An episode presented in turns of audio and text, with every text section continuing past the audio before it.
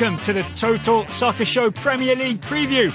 My name is Daryl Grove, and I'm joined by a man who always previews all the most exciting teams. His name is Taylor Rockwell. Hello. Hello and lies. I'm not going to start off with a no but, but I will say that you're a dirty liar. Much like the first guy who went before Indiana Jones, you chose poorly when we when we did with these. First of all, can we make me not a Nazi? That'd be fun. I was trying to And to. second of all, yes, it. I did. Yes, I did. I chose poorly by letting you choose uh, odds or evens because you chose, I think, Arsenal, which meant Yep. that you were going first, and then you got all the good teams except for Wolves. It's a glorious, it's a glorious new era, Taylor, where the absence of AFC Bournemouth um, Uh-huh. has removed any conflict from who, who goes first. Yes, it has. Not that I think we ever really had conflict. It's not as though we both showed up with all of the same teams prepared. It just was a debate between two people who, I guess, enjoy semantics and being technically correct. uh, maybe, maybe a little bit too much. But it also meant that we had to make sure we were referring to the same like list of Premier Yeah. League teams, right? Because we could have we could have got we could have gone wrong.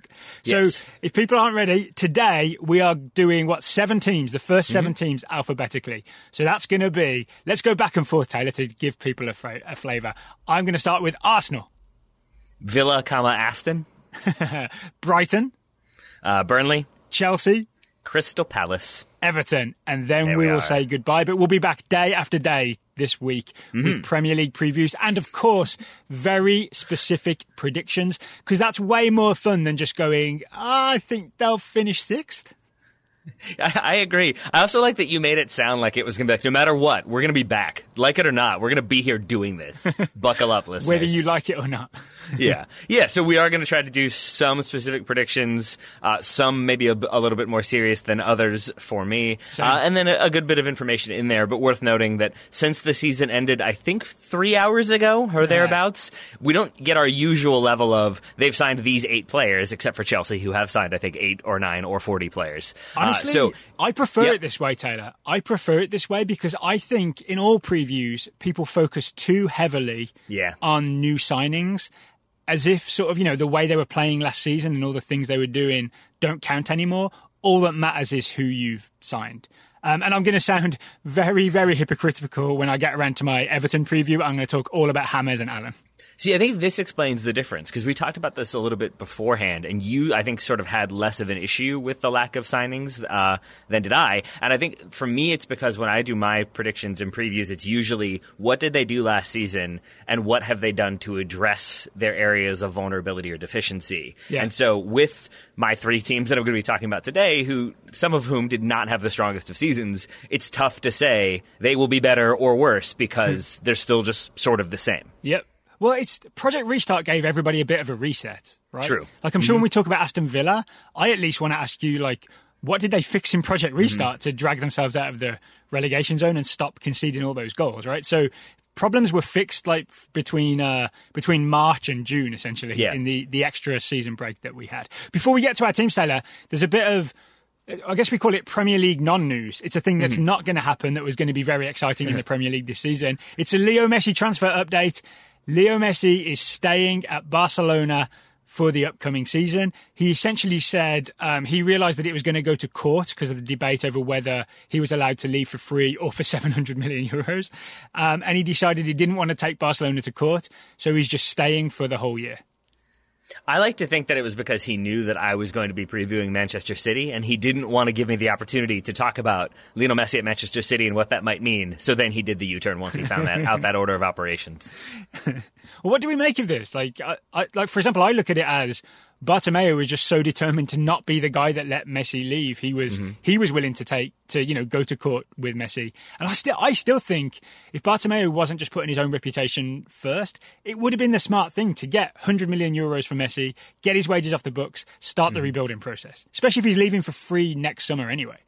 Yeah, I think we talked about this a little bit, and my, that's my confusion is the idea that like Messi wants to leave because he doesn't like what the board under Bartomeu has been doing. So Bartomeu refusing to let him go so he can say, I'm the one who kept Messi here against his will. Like, it doesn't really make a whole bunch of sense to me. But that said, I have been saying since the beginning, it seemed unlikely to me that he was going to move. And I do think some of that was rooted in just that Lionel Messi is Barcelona, Barcelona, Barcelona is Lionel Messi, and they seem very much a circle. But I think it's also that as soon as he doesn't exercise that clause in June, I understand why he thought there might be extenuating circumstances circumstances. I understand why he thought he might be able to get out of it, but I'm going to guess once he sits down with his lawyers and they say like, "Yeah, this is binding," and like the best you're going to be looking for is a prolonged court battle. That's where I think you get him thinking that's not really how I want to end this. Yeah. I also don't want to get caught up in a saga, and I also think again from a practicality standpoint, Man City, if they're potentially going to be on the hook for not just his salary but then a 700 million euro transfer fee, I doubt they're going to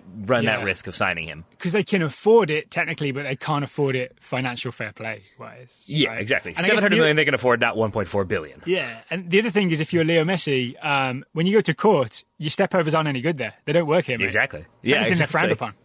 Yeah, you have to do more work. You have to track back to do your own defending. It's a whole thing. Um, one other bit of Premier League news: the Premier League teams voted to do away with the mm-hmm. five subs, so we are back to the regular um, three subs per game. Are we thumbs up or thumbs down on this, Taylor? I mean, I think you, you can guess what my answer is going to be. This feels like another great example of the Premier League deciding to do something short sighted and stupid. Uh, this, I think, coincides to me with them deciding to cho- to close the transfer window before everybody else. I think you were more in favor of that than I was, but that always seemed like a strange decision. It. it made previews they immediately. Really yeah, you know who didn't love it is all the Premier League teams who immediately reversed that decision. this feels like the same thing where many other leagues, the Bundesliga specifically, uh, are keeping that fifth sub rule. The Premier League is not, and I and I think I will be sad about that to be honest, because there's some players who I'm not sure will get minutes that they would have gotten with two more subs. Yeah. Plus, everybody's squad is massive now, right? You kind mm-hmm. of need five subs to get all these players some some minutes. Yeah.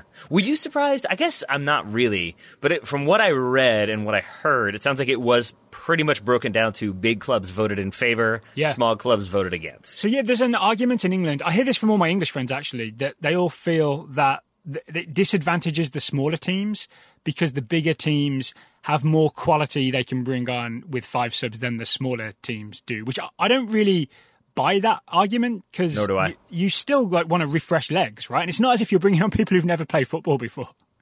Yeah, and to be honest, I think of it more as if you're a large team and you're bringing on those remaining players, I feel like oftentimes it means you're chasing the game, you're trying to make something happen, you're going with an even more aggressively attacking formation. And if you're a smaller club who are maybe playing more of a defensive system, what you can then do is swap in more players and give you fresh legs so you can yeah. continue to be as aggressively defensive and working just as hard. Yeah. It makes sense to me to keep those five subs, but I guess uh, they did not agree with me. They did not hire me for my uh, consulting opinions. well, we'll talk about Burnley, uh, the fourth team, on today's show. Um, are you ready to get started then, Tyler? And I'll, I'll kick us off with Arsenal. By all means, I thought it was.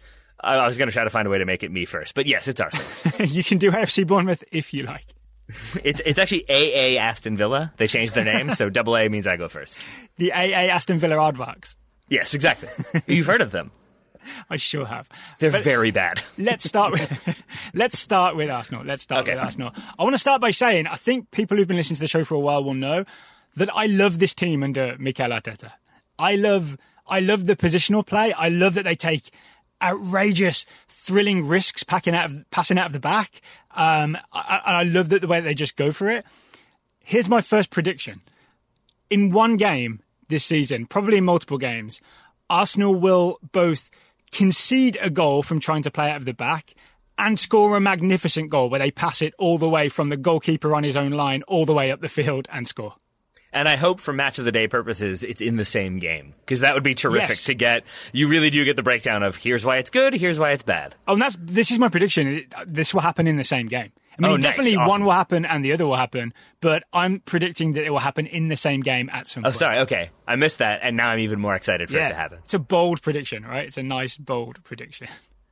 Yeah, so, so do you think they will be as? I was, I think, more inclined to uh, to like stick the knife in on their defensive efforts last season. Do you think they're going to be better this time around, or do you think we'll still see a lot of those same mistakes?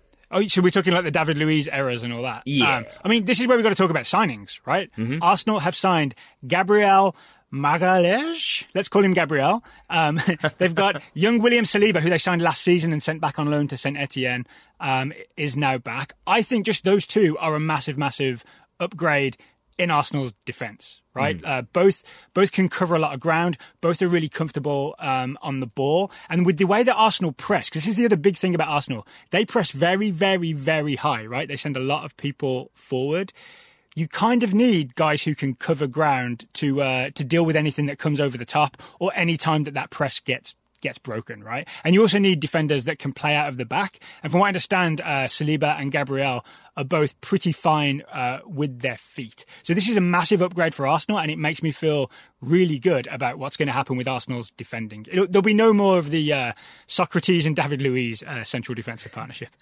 I like the idea of Mikel Arteta auditioning like who's going to get to start in that first game between the two center backs by having uh, the two. Is it Saliba?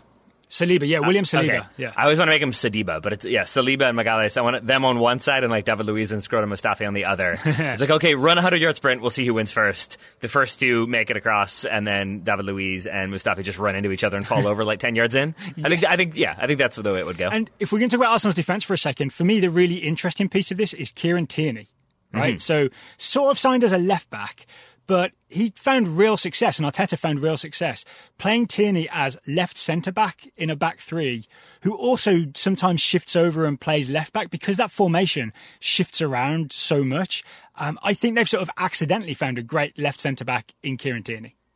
I agree, and I think there were some injury issues there. It took him a little bit while, of a while to get going, but it does seem like now with a full preseason such as it is under Mikel Arteta, and I think with more familiarity with him, it does seem like he will be a key performer for them, provided he stays healthy and happy. Healthy and happy indeed, Tyler. Um, so I want to do my first prediction about Arsenal's defence then. Um, boy. Gabriel, the aforementioned Gabriel, the new signing who has come in from, I believe, Lille, um, will not concede a penalty for handball. will not give away a penalty for handball. I think you already know why, right? Because when we talked about um, the signing, whenever you watch highlights of him, he is a master of hands behind the back defending. He Yep. will come out, close you down, even tackle the ball or block your shot, always with his hands behind his back. Which one means he has great balance, so it took it sort of um, informs us about what he's really good at. But two, it means he's just never ever taking that risk. Yeah, and I also noticed with him that in a lot of the clips, every now and then you'll see that like very quick cut of like a player like making a really good defensive play, sliding in or poking the ball away. And if you watch the longer clip, it's them giving the ball away and then having to make that play up, or getting beat the first time but then making up the ground. With him, you don't really see that because it seems like he does a very good job of sort of containing, slowing down, Yeah. not diving in, not getting beaten, and thus not putting himself in those positions where then he's flailing limbs about and could conceivably concede a penalty. And on that note, I'm not even going to predict a David Luiz high profile error because it's just it's just a thing, right? It's just a thing that's going to happen. Um, yeah. the other things I love about Arsenal, um, especially under Arteta, is the number of young English players that are getting a chance, right? So we're talking Ashley Maitland-Niles will probably be the left wing Ainsley. back. You're always going to call him Ashley, aren't you? I am, I know. I'm, I apologise. Ainsley Maitland Niles. Um, Bukayo Saka um, seems to always be involved. Reiss Nelson heavily involved. His name is Brian Saka, by the way, Daryl. Come on now. Reiss Nelson, I really like. And Eddie Nketiah Yeah. seems to have established himself as just a rival for Lacazette at centre forward. Yeah. Right? Which, There's which, barely a pecking order. It's just one or the other starts, Nketiah or Lacazette. Which you wouldn't really have expected, but I think that's kind of part and parcel of what Mikel Arteta has done, right? It's sort of give everybody a chance, open it all up, see who's going to compete, give everybody a chance, and then at the end of it, Mesut Ozil is still nowhere to be found. we'll talk about him in a minute. I Um, assumed we would. but I have a prediction for Nketiah and Mm-hmm. Lacazette. Um, Is this prediction number three? Yes, either Okay. one or both of Nketiah and Lacazette will score a goal by tackling the goalkeeper. And this is testament Hmm. to Arsenal's very, very high press and the fact that Nketiah did it once already after Project Restart. I will, I will go so far as to extend that to if they don't score directly themselves, it will be them putting pressure on. it. It's like a heavy touch from a goalkeeper that somebody else passes in. But it's the same basic idea, right? That they're so good at applying that pressure, it's going to cause problems. Yes, exactly, exactly. But I'm, I'm going all in on Nketiah, just tackling the goalkeeper Okay. and, and straight right. up scoring. Go on. Um, speaking of scoring, I want to get to my big prediction, right? This is Oh, boy. my big, big prediction. Pierre-Emerick Aubameyang will be top scorer in the Premier League. Wow. Okay. He nearly did it last year. I think he was just one short uh, behind Jamie Vardy, one ahead of Danny Ings. But the big thing I think I went on and on about when we reviewed Arsenal um, under Arteta is they have all the positional play, they work it out from the back, but the big goal seems to be get Pierre Emerick Aubameyang away down that like you know how he sort of cuts inside from the left flank and ends up approaching the goal at that angle, diagonal angle from the left flank, which seems to be just his absolute dream space. Um, Arsenal do a great job of just making sure that Aubameyang gets in those spaces. They do things like having the number nine Nketiah or Lacazette, um, you know, dragging a defender out of the way, so coming deep and deep and deep, and then Aubameyang bursts into that into that little bit of space. And that they have the wing back, uh, Maitland-Niles, for example, will hold the width so that Aubameyang isn't responsible for that. Um, so I think Aubameyang will keep exploiting that channel, and Arsenal will keep trying to exploit that channel. And so I think he'll just keep scoring and scoring and scoring and scoring. Two extra reasons. He's signed the new contract semi recently, right. right? So he's now, he's not agitating for a move. He's going to be there till 2023. He is fully happy, fully focused. Plus, I'm pretty sure he's Arsenal's penalty taker. So he's going to have that as like the, uh, the gravy on top as well. I take it you don't buy into the Bill Simmons theory that like once it's it's always better to be in your contract year because then you're trying to prove that you deserve the contract versus once you've signed it, maybe you slack off a little bit. You don't feel that way about him, I'm guessing. I mean, I mean, how deeply does Bill Simmons really think about these things? Very little. Yeah. He brings them up as talking points, right? You mean uh, Tottenham superfan Bill Bill Simmons? Yes, yeah, I don't know. exactly. I don't really Yeah. know. So yeah, Pierre Emerick Aubameyang for top scorer. I also want to just pause for a second and ask you, Taylor, Yeah. do you trust me as an honest man? Yeah, of course. Okay. Uh, yeah, I like to think that I've established a reputation for never being dishonest, especially not on the Total Soccer Show. I came up with this prediction, my very first prediction. I was very, very proud of it, typed it up and everything. And then I listened to BR Football Ranks, Uh oh. And Sam Tighe predicted the exact same thing. Sam Tai also has that like iPhone technology where they listen to your conversations at all times. So you should have known that. Once you have an interview with Sam, you are obligated to let him steal all of your information. Oh, I So don't I was if you knew tapped. that. I was tapped. Yes. But just if Yeah. anyone mm-hmm. hears BR Football Ranks and hears Sam make that prediction, I want to just make very clear that we arrived at this independently. I also, I'm not. I Going, think we should go one step further and just straight up accuse him of hacking and have our listeners message him accordingly and see how confused he gets. Well, he actually he was braver than me. He predicted Pierre Emerick Aubameyang by five goals or more. I am not going that far. All right. So it sounds then like both of you are pretty up on Arsenal. Um, I, I won't go like with the standard like will they make top four, but if you had to go with a category, would you say they are much better, better, or about as good as last year? Um, well, last year's weird, right? Because there's an Unai Emery phase. phase. Under Arteta, let's go with under Arteta. under Yeah. Arteta. I think they'll be as good as they were under Arteta in the very final part of the season, essentially when Okay. they won the FA Cup. Which is So then consistently better, but as good at the end. y- yes, yeah, Gotcha. Um, I think the, the longer that the, the players are playing under Arteta's system and being coached into what he wants them to do, the more you see it. Right, the more you see, for example, that Aubameyang space being exploited. I think they're going to be a very, very good team. I still think there are problems, right? I think um, adding Gabriel and William Saliba is great, but you've still got David Luiz, you've still got Sokratis, you've still got um, uh, Mustafi as a potential problem. I also don't think Mikel Arteta is fully thrilled about his central midfield, right? It's uh, Ceballos and Xhaka seems to be his first choice pairing. Xhaka doesn't cover that much ground, right? But he's very nice at spraying passes around. And then beyond that, like he he's not happy with Guendouzi. He um, seems to want Mesut Ozil to leave. I think right. Mesut Ozil didn't play. I don't think at all after Project Restart. Still has one year on his contract for a lot of money. Lucas Torreira, I'm not sure how much Arteta likes. He did he did play him a lot at the start, and I think maybe I can't remember if it was injuries or if he didn't like him when he stopped he stopped playing him. But I, would argue was- that I think it um, was not liking, the- as I the- recall. The rumours linking Arsenal with, for example, Thomas Partey seem to indicate that Arteta believes, probably correctly, that they're missing something, some sort of like dominant figure in central midfield. Which I mean, I think you could argue they are. If Yeah. if that starting midfield, like Ceballos, I'm assuming they got him permanently, or is that another loan? Another year loan, yeah, so second Yeah. year on loan from Real Madrid. I think Dani Ceballos is phenomenal. I Same. think that's a really smart signing. But still, Ceballos and Xhaka, and to some extent, like like Gabriel, for example, they're better and they're very good. But it's still not that like, oh yeah, that's the best in the Premier League. They're going to be up there competing for that top spot. Yeah. sort of level. They're better, but it still doesn't necessarily make you feel probably supremely confident if you're an Arsenal fan going up against City or, or uh, Liverpool.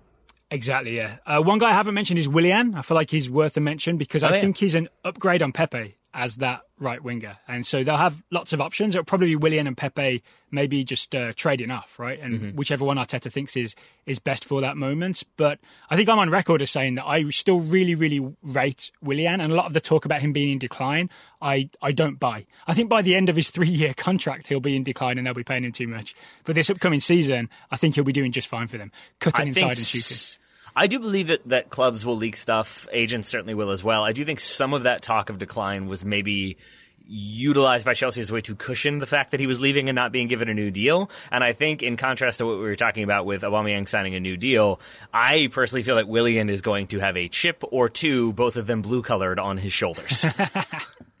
and he'll use them to dribble at people. yes, yes. The final thing I want to talk about is Mesut Ozil. I don't have a prediction because I have no idea what's going to happen. He's either going to be back in the first team or he's going to be gone by October, maybe to like a like Qatar or Saudi Arabia, where they're just willing to pay crazy, crazy wages and match his money. But there's also rumours that um, there are rumours that it was refu- refusal to take a wage cut is what led to him being out of the team.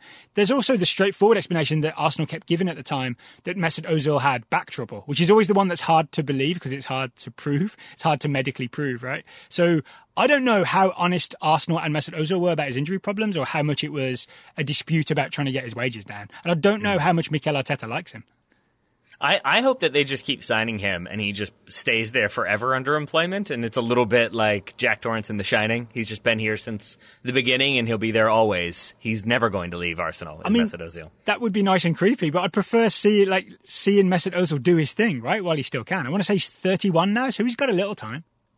When's the last time you saw Mesut Ozil do his thing? That's my response to that statement. It's been a while, Taylor. It's been Yep. a while. Yeah. Yep. Yeah. There you All go. right. There, those are all my Arsenal predictions and ponderings. That's what I'm going to call right. that.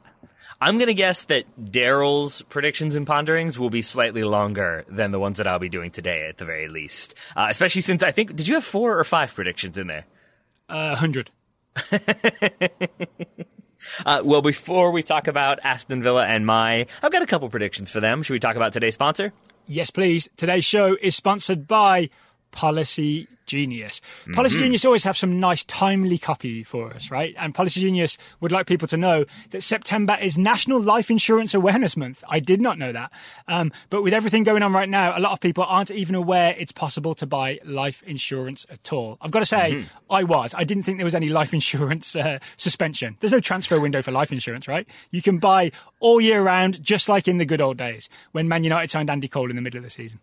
So I did not know that Policy Genius was going to be a sponsor on today's show, or even this week. But I will say I thought about them this weekend because we were uh, having some socially distanced drinks with some neighbors of ours, and there was a conversation about how uh, term life insurance is so incredibly important, and neither my wife nor myself knew what term life insurance meant, and I just kept sort of making myself feel better by thinking, but Policy Genius probably knows. They're the experts. They'll make it simple. That is genuinely how I sort of dealt with that one. Was like, you know what? I'll just go to Policy Genius. They've got the experts. They're an insurance marketplace built and backed by a team of industry experts. That's from the copy. I didn't know that off the top of my head, uh, but that is the case. and you could save $1,500 or more a year by using Policy Genius to compare life insurance policies. You go to policygenius.com, and then in minutes you can work out how much coverage you need, and you can compare quotes from top insurers to find your best price. Then you apply for your lowest price, and the Policy Genius team will handle all the paperwork and red tape from there. Or your medium price, if you want to go that way. If you don't want the highest or the lowest, the most medium, also fine. uh, but either way, Policy Genius, when it comes to insurance, it's nice to get it right, and they will at Policy Genius.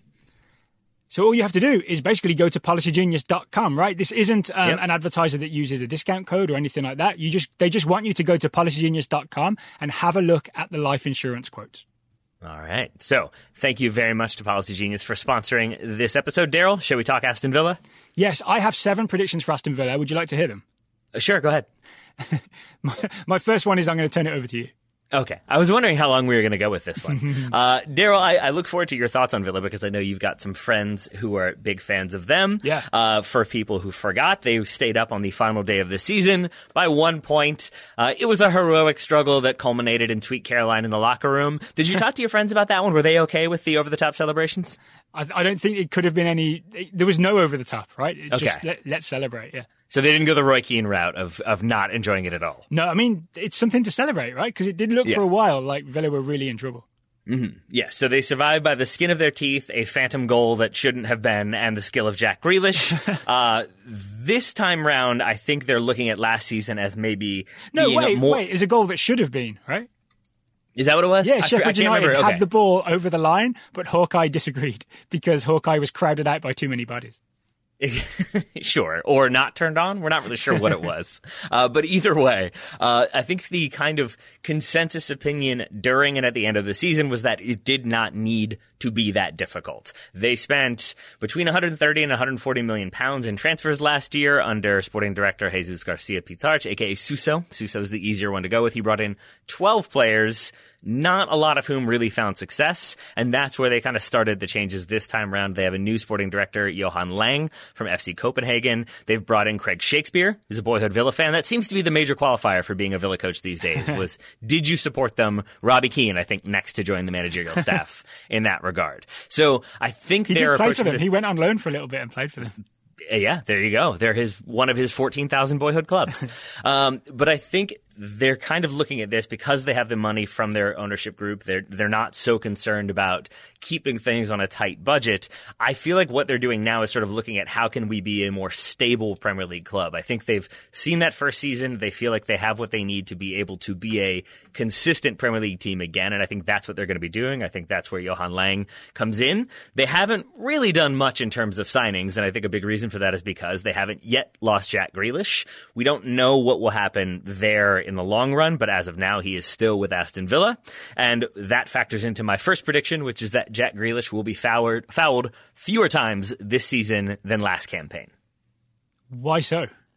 Because okay, a couple things. Uh, I should note he set a record for most fouls suffered in a game, uh, nine against Chelsea. Some some foul merchants over at Chelsea, but fouled consistently throughout the year.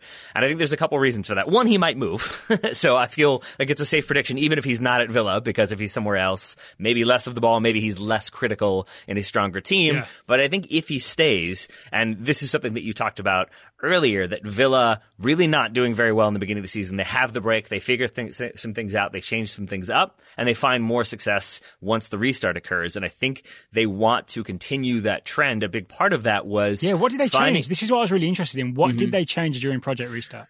Well, I think so. What they to talk about what they changed, we have have to first look at what they were doing. And I think coming out of the championship, their approach was to not necessarily press, but to try to hit on the break to try to counter quickly. So also not really sitting in. It was sort of a mixed approach across the board, but it was a lot of get numbers forward, commit to getting numbers forward into the attack, and try to create chances. The try being the operative term Yeah, there do you know what? they So, sorry to interrupt, but I remember a very specific game. I think it was against Tottenham, where Villa Mm-hmm. had taken the lead. Um, they conceded an equaliser, but it looked like they were going to get a point, and they conceded the losing goal. I really remember this because I remember texting Villa fans about it. Was Jack Grealish received the ball at the top of his own box and tried to dribble away in like the 87th minute or something? Mm-hmm. Got tackled, and then Spurs scored again. So keep that in mind because Yeah. that also factors into my, my prediction a little bit. But yes, what kept happening was that they would get caught out. They would commit too many numbers or too many people out of position. The old adage of you're most vulnerable when you yourself are counterattacking and then you Yeah. get counterattacked upon that counterattack. Pretty relevant to Aston Villa. So in the restart, they were much more content to sit deeper. They weren't trying to get, commit numbers forward. They were okay with it being a draw, and then they were okay with trying to snatch chances on set pieces from corners or when Jack Grealish gets fouled near the goal, have a shot, have a ball into the box, and see what happens. I think this year or th- this time round, I think they're more okay with a defensive approach, but simultaneously, I think they don't want it to just be Jack Grealish. They have prioritized signing more attacking signings. They have not yet done that, but they are looking to do so. I think they want to kind of evaluate where they stand once the season gets going. Their only major signing so far is Matty Cash, who's a right back, uh, which should be of impact, but certainly won't help them score any more goals. But I think what they want to do is have Grealish less on the ball unless he needs to be. Which isn't to say that like they don't want him to have it, but what the example you used is sometimes the consensus opinion was that he can maybe dawdle on a little bit. He can try to do too much. He can Yeah. try to do a step over when there's a pass on, and in that scenario, he gets tackled, sometimes he gets fouled, but it leads to opportunities for the opponent. And I think what Dean Smith wants him to do is move the ball a little bit more quickly, at least until they get into the opponent's half, and then he can try some stuff once Villa are in a more stable defensive position. So is this a theory that you have, or have you seen quotes from the, the manager Dean Smith saying this is what we're going to do? Mm-hmm. Like, what are you basing this on?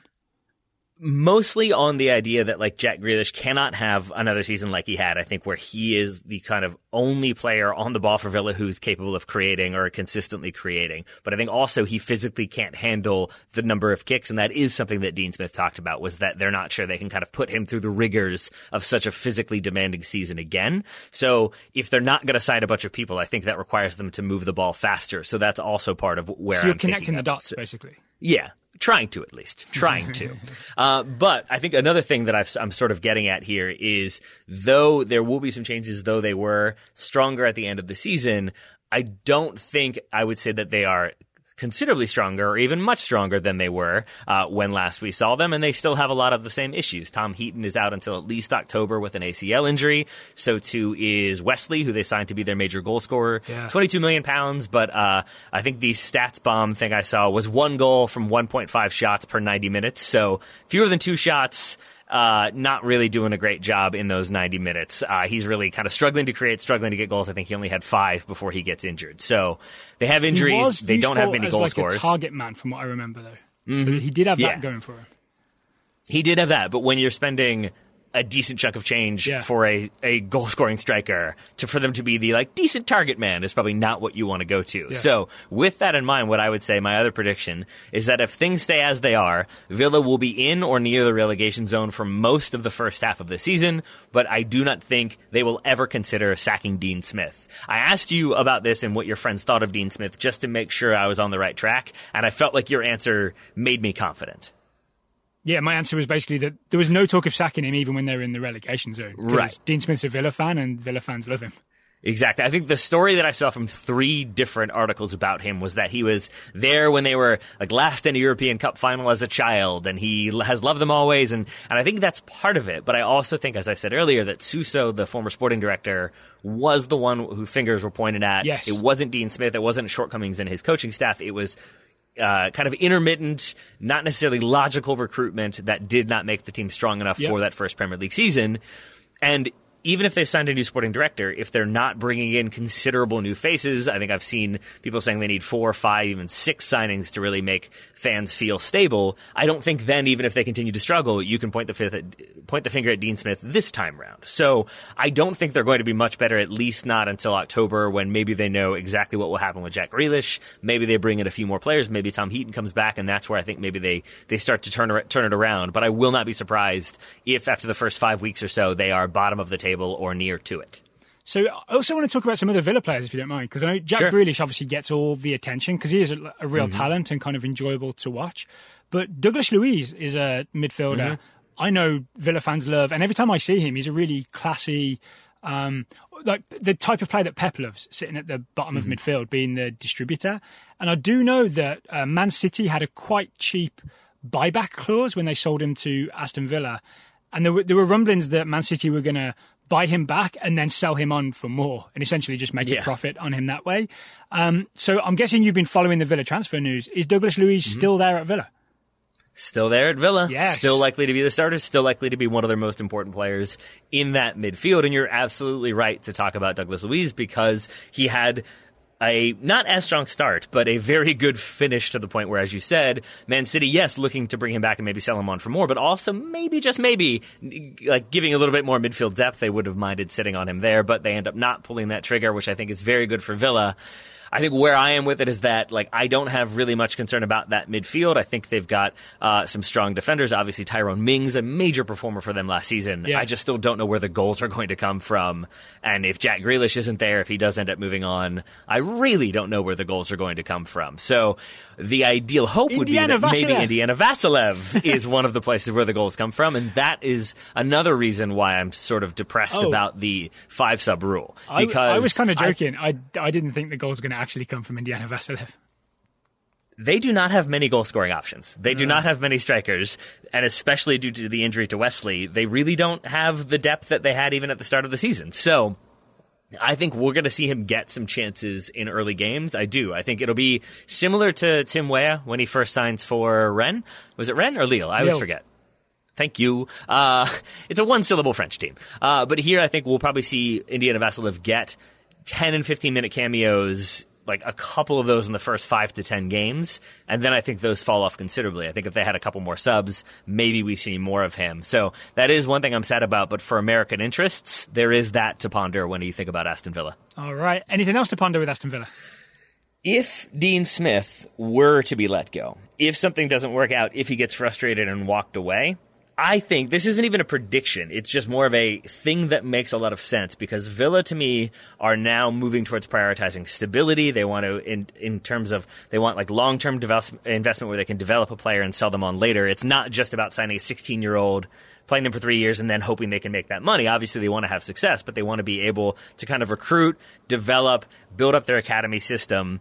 I think that Sean Dyche would be a very good manager if Dean Smith left because as when we get to Burnley we'll talk about it. It's kind of the exact same conversation we always have about Burnley of is Sean Dyche like are, are they where they are? are they, can they get any better? Is he going to walk away? What's going to happen with them? Villa feels like a step up in terms of have significantly more money and could kind of prioritize that development, a thing that Burnley have been doing, I think he could be a very good manager for them. But obviously, Dean Smith could be as well. But that is a thing I, I, I think could be very interesting, but I don't think I, happens, at least not until January. My understanding is if Dean Smith ever gets fired, then probably mm-hmm. John Terry steps up and gets his first head coaching job or Craig Shakespeare, who's there now. But yeah, no, it's John Terry. Yeah, it's, it's definitely John Terry. Yeah. Although he has been a, a, really good assistant in terms of mm-hmm. that he's deliberately not agitated for the head coach job. Right, he's been happy to be mm-hmm. Dean Smith's assistant coach, despite having a much, much, much higher profile.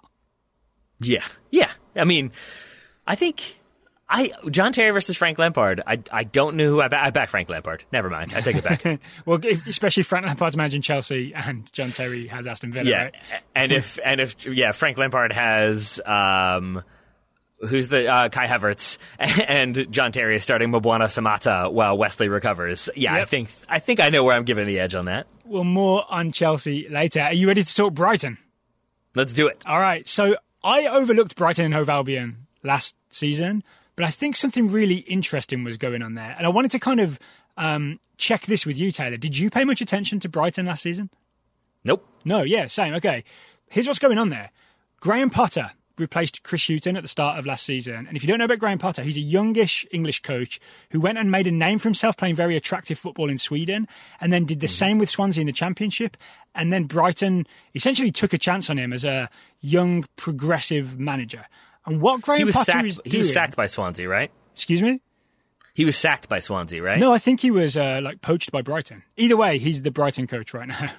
Um, mm-hmm. Well, no, I think the reason why I make that distinction is because, from what I understood of Graham Potter at Swansea, he was bringing on all these sort of like revolutionary ideas of sleeping pods and bringing kind of modern ideas to the team, and maybe a little bit similar to Bob Bradley. Those ideas were not necessarily well received, and I think that led to a little bit of a downturn in his fortune, which is where I was paying attention to him at Brighton because, by all accounts, he was a very good young manager and remains exactly that. I'm I'm really confident that Brighton like actually went and got him from Swansea, and maybe even had to pay a fee to get him. I think he was like hot stuff at the time.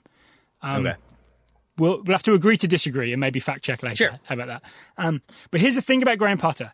He is doing a thing that I think maybe should interest US fans because it's Guardiola-ish football on a budget with budget players, right? And he's just, only just getting away with it. In the, if you look back at last season, it was a strong start where that style of football took everyone by surprise. Mm. Then it was a massive dip, and you know they flirted with relegation, and then they finished medium strong and coasted into 15th.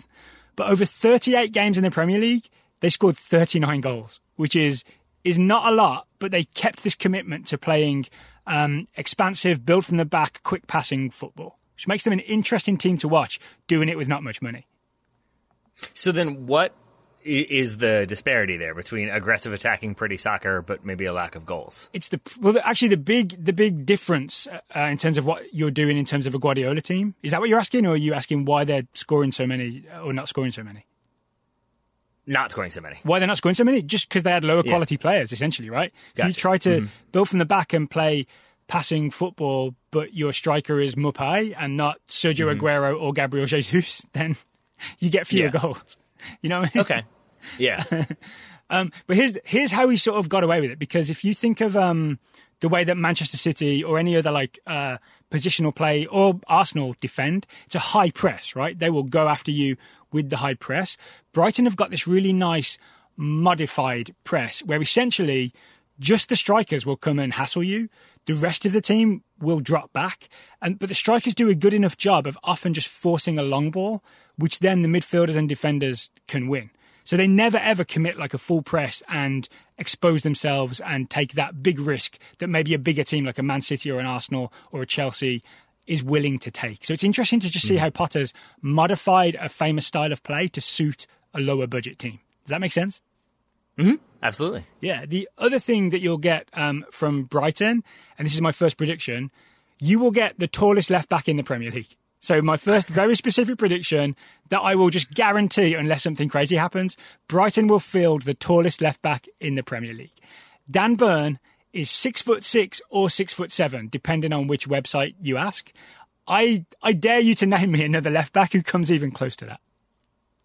Six foot six or six foot. I don't even know if I can name another player who wasn't like Peter Crouch, who was that height. Right, or a goalkeeper at best. Right. So yeah, yeah. they have this absolutely giant, gangly left back. But the reason that Graham Potter likes him as a left back or a left centre back, uh, we'll get onto Brighton's formations in a second because they're crazy, uh, is that he's really good at just taking the ball forward, beating a player, and finding a pass. So essentially, he's good at progressing the ball out of the back, which is the whole Brighton game plan but he is not a good defender. So if you're playing against Brighton, um, you, you'll be impressed by Dan Burn bringing the ball out.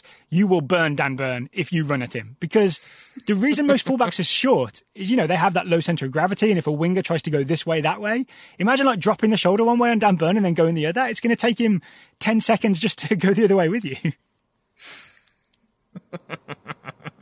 I just, I just still want to see the, the team photo when they come out and how much bigger he does. He have to go front row to make it seem more normal, or, or squatting down to the front row? Is he still as tall as some of the people in the back row? They bring a chair and he has to sit on the chair. All right, I like that. Here's the other thing to, to know about Brighton. As far as I can tell, they had the widest variety of starting formations in the Premier League last season. Uh, Graham Potter picks a formation that matches up against the opponent he's mm-hmm. going against and changes it midway through the game quite happily. I went, you know how transfer market will list the Transfermarkt, excuse me, will list the starting mm. formations. He had nine different formations to start a game last season. Back threes, back fours, back fives, all kinds of all kinds of combinations. So my kind of joke prediction is that Graham Potter and Brighton will continue to be the least popular team with the pre-match graphics people. but it's funny how that can be a very different story. Because if it's a team that's struggling and it's nine different formations, the automatic idea there is like, oh, the manager doesn't know his best formation. He doesn't know what the best team is, and he's still trying to figure things out. Whereas with Graham Potter, what he's been able to do with Brighton, I feel like the narrative has to be he's gotten his players so familiarized with what he's asking of them and what he wants them to do that it's not necessarily about this lineup or this formation or this exact approach. It's modifying it for the opponent and successfully being able to do that. I think again yes. shows his coaching caliber slash pedigree. I think this is the thing that a lot of people don't understand. Right, more important than the formation. Mm-hmm is the style and philosophy and the principles of play, right? Like, so for example, Brighton always um, bring the ball out from the back and pass it out from the back. And they always, for example, have two deep midfielders come and show for the ball every single time. It'll be um, uh, Pröpper or uh, Stephens or one of the other central midfielders, uh, Bissouma or Pröpper or Stephens, will come and show for the ball every single time. So they have two, in a weird way, they have two deep midfielders, even if that's not what the official starting formation says. Um, and then they'll try and work the ball up the field from there, which is which brings me to their big new signing. Do you know who Brighton's big signing of the summer is, or of the of the September? I do not. Adam Lallana. Adam Lallana. Ooh, okay. His contract ran out at Liverpool. Brighton got him for free. He's 31 or 32 years old. I am predicting a late career renaissance and a reminder of how great Adam Lallana is because I think he's a perfect fit for the way that Brighton like to play. I think the sort of brave, short, progressive passing. Adam Lallana loves to get involved in a passing move, loves to produce a little bit of magic in the uh, like the final third. And with all the formations we talked about, honestly, Adam Lallana can play any midfield or attacking midfield position, right? He can play central midfield, right wing, left wing, central attacking. Can't really play him at striker, but anywhere across midfield he can play. So he's going to give Graham Potter all kinds of options and all kinds of little moments of magic. Um, and as I'm a result, say I predict Brighton will definitely score more than their 39 goals from last season this season. Okay, that that makes sense. And with another year, more stability, players coming in, I'm, I'm with you on that Yeah. one. My, I there's a genuine question that I'm going to start with by paraphrasing a joke of the old Jaguar joke of they signed Adam Lallana. Did they sign another Adam Lallana for when Adam Lallana is in the shop and getting treatment, so they can still have one to play? I was gonna make a mean, uh, Mm-hmm. a mean prediction that Adam Lallana will definitely get injured, but I didn't want to Okay. jinx it. I'm gonna wish Adam Lallana all the best for this season with All right. Yeah. because. I I think to go back to Graham Potter for a moment, I think I remember him like maybe maybe I'm just equating Swansea getting relegated, but I feel like he went through a bad patch at some point, and that's all I'm remembering there. And so then I couldn't remember if Adam because I think you're right. I think he ends up there has to be like a battle over who's going to get to keep him. With Adam Lallana, I couldn't remember if it was injuries or just the quality of Liverpool that kind actually- of kept him out of that team. I looked into this. It was it was both, right? So Yeah. this past season, he's been mostly fit. The previous two seasons, he was mostly injured. Um, Okay. And I think I think Liverpool and Klopp looked at it as all right. He's 31 or 32. Um, he's fit this year, but we're not going to. We've got so many great midfielders coming in. We're not going to commit to him for another year, even though everybody loved him. Right? I think he's Jordan Henderson's best friend. Um, I think um, they they loved having him around. They even extended his contract. Right from the, it was going to end in June. They extended it through July and August to make sure he was part of that Liverpool title winning team. And I think everyone just agreed it was the best thing for Adam Yeah. Lallana to uh, to move on. Yeah. Yeah, because even like like I'm sure this is not the metric that they use when evaluating if they want to keep or let a player go. But if you're a Liverpool fan and you find out one of those front three isn't able to start, like Shaqiri when he first comes in, it's like yeah, okay, he's not Mohamed Salah, but Xherdan Shaqiri is a very good player. Minamino when he comes in is this exciting player. Like we're not sure what to expect. He's maybe not a starter, but he's a very capable performer. And then I remember those conversations with Liverpool fans of like, oh yeah, he might might not be able to play. I guess Lallana could go. Like Right. it's always that sort of like he's never going to be even as a backup player. He's never going to instill that much confidence the But way I- he might if he goes to Brighton and finds a role for himself there. But if we go back to like 2015, 2016, Exactly, he really yeah. was Mhm. an exciting player. And I think there's at least another year or two of that in him. I also think Brighton have some interesting attacking players uh, that he can link up with, like Pascal Gross. We always talk about. He's got he's got a bit of magic in his boots. He's always interesting. Um, Maupay, I kind of made a joke about him earlier being not Sergio Aguero, but he actually is a very smart forward who will come and show for the ball, which really helps with the way that Brighton build. And there's a player who didn't get much attention last season, but I think is actually really good. Can I say his name? Oh wait, never mind. You started with an L. Now I don't know his name. Never mind. Who did you Back think it it was going to be? Aaron Connolly. It's not Aaron Connolly. Aaron Connolly's fine. Leandro Trossard is a much, much better player than Aaron Connolly. He's a Belgian, plays on the left wing. He's mostly right footed, but can use both feet. He got five goals and three assists last season, which for a team that only scored 39 goals, that's not a bad little haul, right? That's like No, eight it's not. of their 39 goals. Yeah. And I think he's he's another one that has maybe been overlooked. But if Adam Lallana can help make this attack click, I think you'll see a lot more of Leandro Trossard. I'm even I'm going to give him a specific prediction. I'm going to say in the first two months of the Premier League season, he will have a magnificent outside of the right foot assist. How about that? 'Cause he's very I like clever at picking out these weird passes and crosses with the outside of his right foot, but he's not like a one-footed player. He's he's just an unpredictable player who adds a bit of pace and acceleration and danger down Brighton's left uh, left side. I have I have one more question for you about Brighton. Yeah. I, I don't want to preempt anything. I've got else all day, to I've got all day. Um, I don't know if this is how you look at teams. I'm pretty sure it's not. I think it's more of a me thing. But I tend to look at them almost like in like, okay, what what is their status of like, are they top six? Are they comfortably mid table? Are they maybe in relegation zone? And I feel like Brighton have sort of taken Bournemouth's spot, not Bournemouth last year, but Bournemouth the seasons before to that. Of like, yeah, they're just a Premier League team now. They're they're maybe going to be in the relegation conversation. They're maybe going to be in the like, are they going to finish tenth conversation? But I think of them as a Premier League team that is not necessarily worrying about the drop. I don't know if they're not worrying about the drop because they've only been Okay. up a couple seasons. It's weird how quickly we get used to teams, right? Yep. Where I would agree with you though is that they are like Bournemouth of maybe two or three years ago, where they're tactically very, very interesting because of Graham Potter. Um, Okay. they have a they have a lot going for them that maybe people don't realize because they just see Brighton and think, Ugh.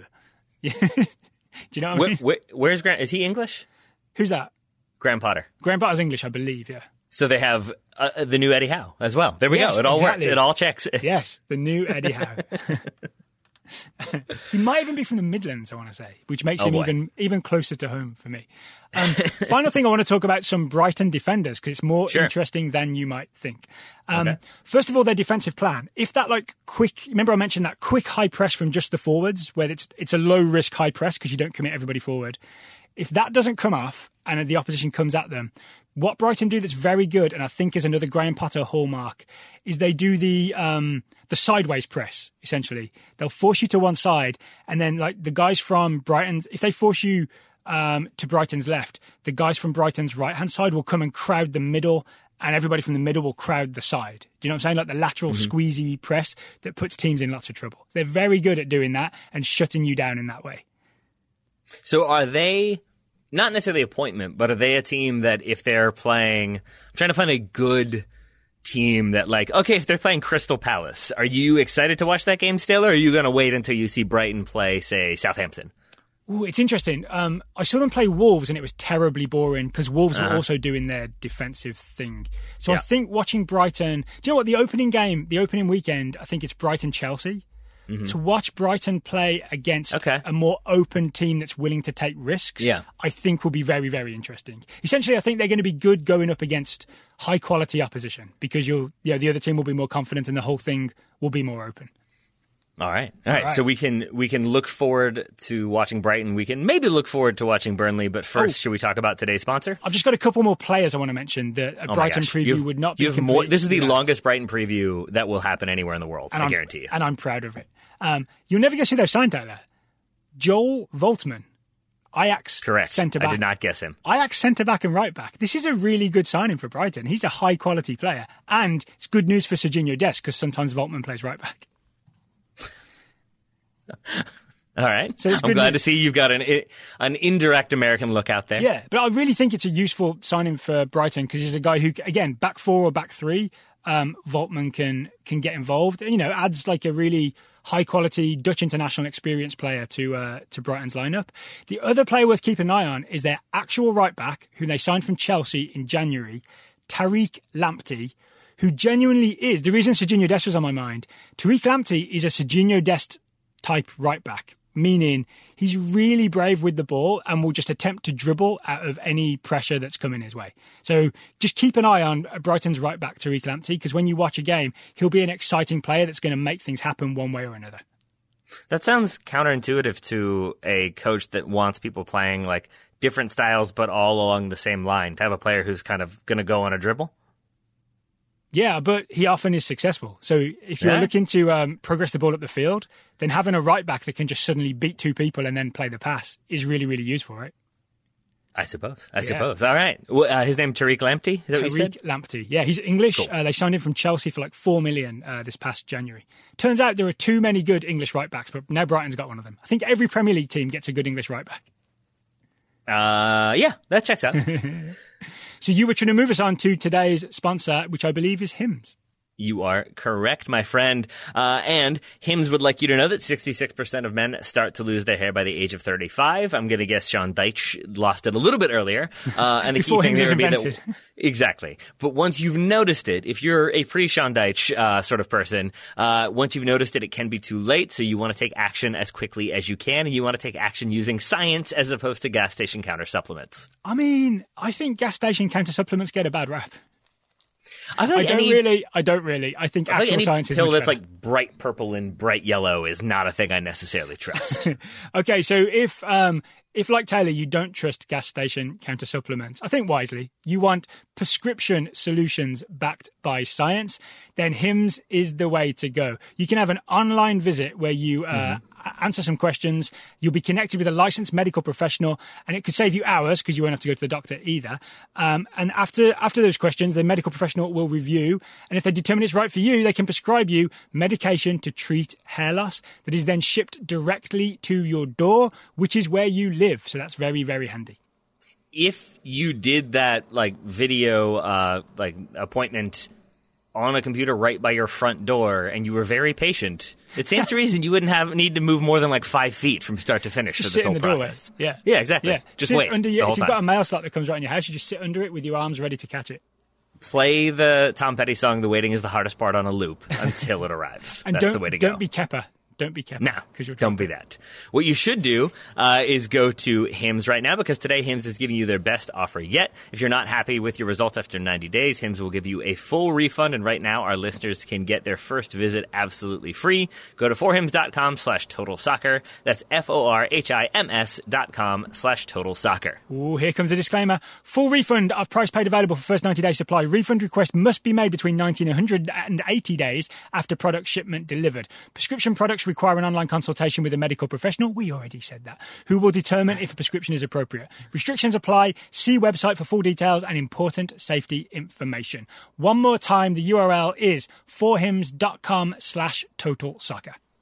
There we are. So thank you very much to Hims for sponsoring this episode. Daryl, what should we talk about next? Oh, I've got loads more I want to say about Brighton. Okay. Not, not really. Let's talk about Burnley. Let's talk about Burnley. Uh, we could go back to, to Brighton if we need to, because to be honest, I do not have that much new to say about hmm. Burnley, other than my opening line is water is wet, grass is green, and Burnley are the model Premier League club that no one wants to watch. is that a fair summary? or play against. Yes. Uh, I would point to their new kit as a very good example of what I'm talking about. I, I saw the, the sort of hype for the, for the new Burnley, for the new kit. What's it going to look like? What's it going to be? It looks exactly like their old kit because that's kind of Burnley. Because teams might focus on their flashy new design. Burnley, I think, are focused much more on the behind the scenes infrastructure improvement. That's sort of been where they've been investing their money since they were moved kind of from a yo-yo club to an established Premier League club. It's been a lot of behind the scenes investment, player development, infrastructure creation to allow them to be a more stable club. And a good example of that would be that they just received, I think, category one uh, academy standing, which moves them into that next tier, that top tier, which is definitely not where they would have been a few years ago. And I think that kind of shows you the stability that they've brought. And I think Sean Dyche very integral in that stability. We sort of know what we're getting with Burnley. Uh, they, I don't believe at this point, have made any big name signings aside from Will Norris from Wolves. Daryl, do you have a lot to say about him? Your backup goalkeeper last year, Not really, because we didn't see much or of him. or like your third string goalkeeper from last year? Maybe I'm not even sure. Exactly. But that's yeah, kind Ruddy of was the backup. Yeah, that's kind of telling with what uh, Burnley have been doing so far. Uh, they did get rid of some established names like Jeff Hendrick, Aaron Lennon, Joe Hart, uh, but we are sort of at a strange situation in which Burnley have been doing what we expect them to do. We know they're going to play the very defensively disciplined sort of two banks of four uh, attackers dropping in to kind of facilitate that attack to really limit attacking or to facilitate the defense, limit attacking chances for their opponents. But what we're not seeing is squad improvement. And that is the one area where there seems to be some tension where there hasn't been in seasons past. I can't tell if that's just me sort of getting into the hype of some of the previews I've read where people are trying to create a narrative because it's not really fun to say like, yeah, Burnley or Burnley, Sean Dyche is there. They're going to be defensive. They're probably going to stay up next. Like I think there's a move towards trying to find Yeah. some se- little bit of drama, and I think him having to play, I think had two goalkeepers on the bench multiple times last season because of squad depth issues is maybe where we might see some vulnerability this time around. Uh, yeah, but I also think it's possible people writing previews are just looking for a narrative, right? And just Yeah. saying that you know Burnley are effective at what they do, they're going to do it again. Um, they're going to defend in that four-four-two and then send some long balls to Chris Wood. Um, it's it's just not that exciting to write about. Yep. And that is where my prediction comes in. My prediction, we will be having this exact same conversation next season because I think Sean Dyche is going to stay. I think they will have a few more signings coming in, but I don't think it's going to be enough that like, oh, Burnley have moved to that next tier. Now they're looking at Europa League spots. Um, I think they're probably going to be heavily linked with at least one big sale uh, at some point this season. And I think we're going to see occasional rumors that Dyche could leave. And I think at the end of the season, they stay up. They're comfortably mid-table. Sean Dyche is still there. I don't know if Billy McNeil will still be there in January. I don't know if he'll be there next summer. You mean Or, Dwight excuse me, I always want to call him Billy McNeil. Yeah. It's Dwight McNeil. No matter what I do, it's the Ainsley Ashley thing. Yeah. I wrote down Dwight. I wrote down Dwight in all caps, so I wouldn't call him Billy. I still called him Billy McNeil because he should be that. Dwight McNeil, 20 year old Englishman, plays as their sort of number 10, but can play out wide. Two goals and six assists in 38 games is not a ridiculous haul. Maybe, if anything, it's a ridiculous haul in the opposite way. But I think he is going to be an incredibly important performer for them and a 20 year old Englishman who can be creative, who can sort of provide an outlet, who can just do things that maybe some of the other people on the Burnley squad cannot. Yeah. I think will get uh, some attention in a way maybe Burnley's defenders won't anymore for reasons we've discussed previously. Do, I'm guessing you get what I'm alluding to. No, what, what are you alluding to? Well, the idea that like basically Burn, Burnley play such a rigid system. Their defensive system is so rigid, and it's all about sort of create limiting basically good scoring opportunities, Yeah. keeping them to shots from distance, low percentage chances. But it makes defenders maybe just look a little bit better than they might Yeah, be 'cause they're constantly because everybody's right? Exactly. Yeah. So I think there's a wariness when it comes to Burnley to splash cash on some of their defensive options. But when you do have a more creative player for them, who you now ha- know has the Premier League pedigree, can be kind of molded into what Sean Dyche needs. Like I think that is where maybe we'll see a little bit of drama for Dwight Billy McNeil this year. But I do think he'll be big for them, and then maybe in January we see some clubs start I- inquiring as to his availability. Yeah, I honestly think uh, that if, say, Manchester United signed Dwight McNeil, that would be a really good addition to their squad. Mm-hmm. Yep. Right. If they're not getting Yeah. Jadon Sancho, unless they're gonna, unless Burnley are asking crazy money for Dwight McNeil, I Mm-hmm. think he'd be a really useful signing. I think he'd be an upgrade on Danny James, for example. Um, but he has all the moves, all the pace. I think he's yeah, he's a really good. Like if Wolves signed him, I'd be very, very excited about it. Yeah, exactly. And that's sort of like like where Burnley are is like if a big club signed them to be a deputy, that could be exciting uh, because otherwise, as we've said, you kind of know what you're getting. You're getting two banks of four, usually a four-four-two. You're getting Nick Pope in goal, who's quite good. You're getting James Tarkowski leading that defensive line, uh, and then as you said, Chris Wood, uh, the big New Zealander up top, who scores the kind of hoofed long balls to him in the 96th minute or the 90th minute to to kind of bring things level or give Burnley the lead. They finished 10th last year, 54 points from 38 games. I won't be surprised if they do something similar this time around again. Here's one thing I would say to people: is if you do end up watching Burnley for whatever reason, um, you there is a small pleasure to be derived in watching how they do the thing you talked Yep. about, Taylor, where they limit you to certain shots. Right? They they sort of it's almost like they use the centre backs as guideposts, and you can like shoot between them. But those shots are pretty much going straight at the goalkeeper. So Right. they, they angle it so that you can shoot, but you can't really get a good, useful, fun shot away. Yeah, and and that's like this is the thing that we kind of constantly run into with the weekend review shows is that we don't just want to focus on the top six all the time or the you know the the bigger teams, the bigger name teams, but with Burnley.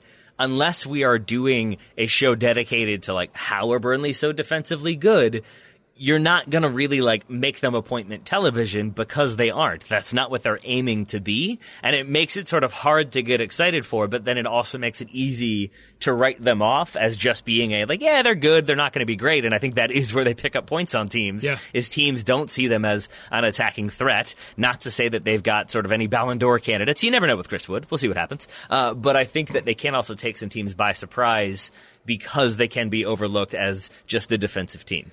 Well, speaking of appointment television, are you ready to move on to Chelsea? I believe I am. Yes. Chelsea are always worth watching. Oh Um, boy.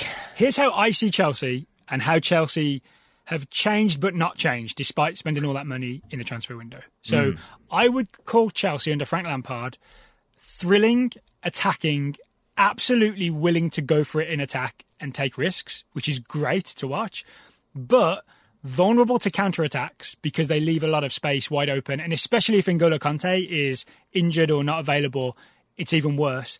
They also concede quite a few on set pieces because of mostly it seems because of Kepa not being great coming off his line, right? Yeah. So most people will be very, very aware that Chelsea have upgraded their attack by spending a lot of money on Timo Werner, who is magnificent, Hakim Ziyech, who is magnificent in a very different way, and Kai Havertz, who is possibly a future Ballon d'Or winner, right? Mm-hmm. So massive, massive upgrade, I would argue, in attack. In defence, they've added Ben Chilwell and Thiago Silva and maybe Malang Sarr, unless they do send Malang Sarr out on loan. I hmm. think when we talked about those defensive transfers, I was quite upbeat about them. But the more I think about it, the more I think about it, Ben Chilwell is magnificent going forward, right? I really enjoy him, uh, like joining an attack, getting down that left flank. If he gets down the left flank and Pulisic cuts inside, it, it all looks good. I'm not sure that Ben Chilwell is any better of an actual defender than Marcos Alonso or Emerson was. So I almost think they've they've slightly upgraded in that he's maybe a bit better going forward, but they've still got kind of the same problem in that they've got an attacking left back who isn't magnificent defensively, and certainly not in that kind of Alfonso Davies kind of way, right? Where he can get forward and then he can cover ground that's left behind him. Do you know what I'm saying? I, I don't even mean this as like a disparaging comment, but I do envision a scenario in which like Ben Chilwell is signing his contract and then Frank Lampard was like, wait, wait you can defend, right? You can definitely defend? Okay, cool, that's fine. yeah, go ahead and like sign. Like, it's not like he's a horror show defensively. No, not and, at all. And I, I think this about a lot of Chelsea's defenders. Everyone talks about them needing to upgrade their defense. I still think it's the style. I think it's Frank Lampard's gung ho style means those players are going to be exposed. Which brings us to Thiago Silva. Okay. And I, this is the same thing I said on the transfer show. I love Thiago Silva. I've loved watching him. I love a dominant centre back. I love the way, you know, Brazilians who wear either number two or three on their back, that signifies I'm the guy that's going to win everything. that's, that's been Thiago mm-hmm. Silva for a long, long time. But if Chelsea are being hit on the counter in transition when they've pushed too many players forward, all the fullbacks are gone. I'm not sure the magnificence of Thiago Silva is any more effective than Antonio Rudiger or Kurt Zouma or mm. Andreas Christensen. And maybe even be worse because he's going to be 36 years old and might be yeah. trying to get to things that he can't get to. So, what I'm trying to get at here, this isn't even a prediction really, it's just um, a general theory of Chelsea. It's going to be more of the same with an upgraded attack and what will appear to be similar defensive problems. Yeah, I agree. And I would extend that to I think they're going to be an early season team that pundits talk about as like, why aren't they better? Why haven't they fixed things? They've signed all these people. Why aren't they better at defending? Yeah. Like, oh, they should have focused more of that like uh, outlay on defenders. And I think that is because it's it's sort of going to avoid the issue that you're talking about. So it's good you're talking about it here, Daryl. Is that I don't necessarily think that's a thing that Frank Lampard really cares about that much. I think he wants to attack and score goals, and if that is your stated objective, then why aren't they better in like shutting down defensive transitions? It's because I don't think that's necessarily a thing they're focused on, at least not right now. Yep. So there we go. Here's my first prediction. How, then. Um, can I say one more thing about that first? Yeah. Which is that I, I forget where I first heard this, but I am obsessed with the idea. I think I've told you this previously that there's a theory that Frank Lampard coaches as though when he played, he didn't realize that he had Claude Makelele behind him. Have you heard that theory? No, but that sounds mean. I mean, yeah, but it's the idea that like if you have a person behind you who's doing all the defensive work, so that you never really have to think about what do I need to do defensively, or don't have to think about it in too much depth, you might not necessarily prioritize His, your defensive approach when it comes to your coaching. But here's what I'd say: is knowing Frank Lampard and what an absolute professional he was, mm-hmm. there's no way that he just played and got away with it for years because Makelele was cleaning up behind him. Do you know what I'm saying? I mean, I, I know you're saying that. I don't know. Makelele has a position named after himself, Daryl. That's what I have to say to that. No further comment from myself.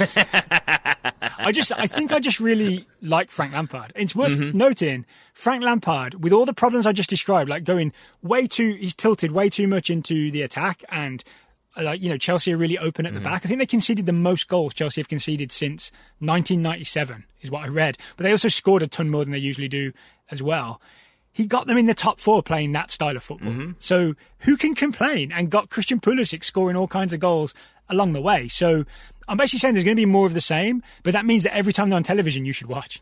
Yeah, and I think for Chelsea fans who sort of went from the stability of Mourinho to not having that stability, and I think there was a period of time in which they thought, like, look, I'll, I'll take Mourinho if it means we're winning every game, even if it's 1 0 and it's boring. As long as we're winning, it's okay but then it's kind of not okay. And I think sorry is the same thing. If you're not enjoying the soccer that's on display, even if you're winning, even if you're finishing top four or whatever, it's not going to be that exciting. It's yeah. never going to kind of like satiate the masses. And I think Frank Frank Lampard saying we're going to outscore you like no matter what. I yeah. think that's a pretty popular approach. Yeah, it's enjoyment plus success, mm-hmm. right? Um, I'm going to have one more one more downer, which is my first specific prediction related to defending. I think there will be an early David Luiz style embarrassing moment for Thiago Silva, where okay. prob- probably on a Chelsea counter, but who knows? Uh, Silva will step to something, assuming that he's going to get there, and there's going to be some little Premier League pace merchant is going to be a little bit too quick for him, and we'll get away from him. Yeah, I can see that. Yeah. I mean, it, it's not. Like, it doesn't mean ha- he's bad. It doesn't mean that it's like he can't cut it in the Premier League. There'll just uh-huh. be a moment. Yeah, I mean, yeah, because I mean, one one mistake does not a an entire season make. But I, I also think that yeah, coming in from the French league and having to get used to the Premier League and training with Chelsea, I think yeah, you could be you might see him in those moments not quite knowing when to step or being a little bit slow to step or being a little bit maybe gambling too much Yeah. because we've also seen that with players He'll- who've lost a step is they try to make up for it by guessing what's going to happen so Well- then they don't look like they've lost a step. here's yeah, here's my take on Thiago Silva. He'll never be slow to step. He'll never be indecisive. It's it's almost a problem is that Yeah. he's very very decisive, and his whole career he has you know been decisive, and he's got there first, and he's made all the right decisions. And we just saw in those Champions League games a couple of moments where he was decisive and he stepped, and it was the wrong decision. Yeah. So that's that's what I'm predicting might happen. But let's talk about the more exciting part of Chelsea, which Sure. is the attack. Chelsea have all kinds of attackers, right? Here's the list if anyone needs the uh, a quick update. When everybody's fit and available, you've got Tammy Abraham, Olivier Giroud, Timo Werner, Kai Havertz, Christian Pulisic, Hakim Ziyech, Mason Mount, and possibly Callum Hudson-Odoi. That was eight players I just listed, I believe. It was. It was. I wrote them down. Yeah. Yeah. So take take all of that in. I am now Taylor going to have the bravest prediction of all time. I am going to predict Chelsea's starting attackers for their first Premier League game of the season. All right. And we're going to do it by a process of connecting dots like you did with Villa and some sort of mm-hmm. logical borderline Sherlock Holmes deduction here, okay? I, I'm I'm excited to hear it. So Chelsea have played one friendly, one preseason friendly so far. In that preseason friendly, they lined up in a 4 2 3 1. I think that's probably what Frank Lampard wants to do because it's the only way to get so all those players on the field. Does that make mm-hmm. sense? And like a premier version of the 4 2 3 1 would be Timo Werner as centre forward, Kai Havertz as the attacking midfielder underneath, Christian Pulisic to the left, and Hakim Ziyech to the right. That seems like the absolute premier version of what Frank Lampard has available. But here's what's Yeah. going on right now. Christian Pulisic still has that hamstring injury from the Mm-hmm. FA Cup final. He will not be starting the season. Just going to let that sink in for people because that's going Yeah, to be that throws, that throws a wrinkle into that starting eleven. It does. There are also quite a few players in coronavirus quarantine right now. Yeah. So much so that they haven't been involved in preseason training the last week or so, and they weren't involved in that friendly. Even if they come back in the next few days, there's not a lot of practice time before the first game. So I am going to rule out Mason Mount, Fikayo Tomori, Tammy Abraham, uh, Christian Pulisic was part of the coronavirus quarantine group. Jorginho, Ross Barkley, Emerson, and Michy Batshuayi, who, by the way, is still there. so there's eight players initially ruled out. So, by process of elimination, they are Uh-huh. going to start the season against Brighton in a 4 2 3 1, and the front four will be Timo Werner at centre forward. No, excuse me, excuse me. Olivier Giroud at centre forward. Um, Havertz underneath, Timo Werner to the left, worryingly Yeah. in Christian Pulisic's position, and Hakim Ziyech on the right.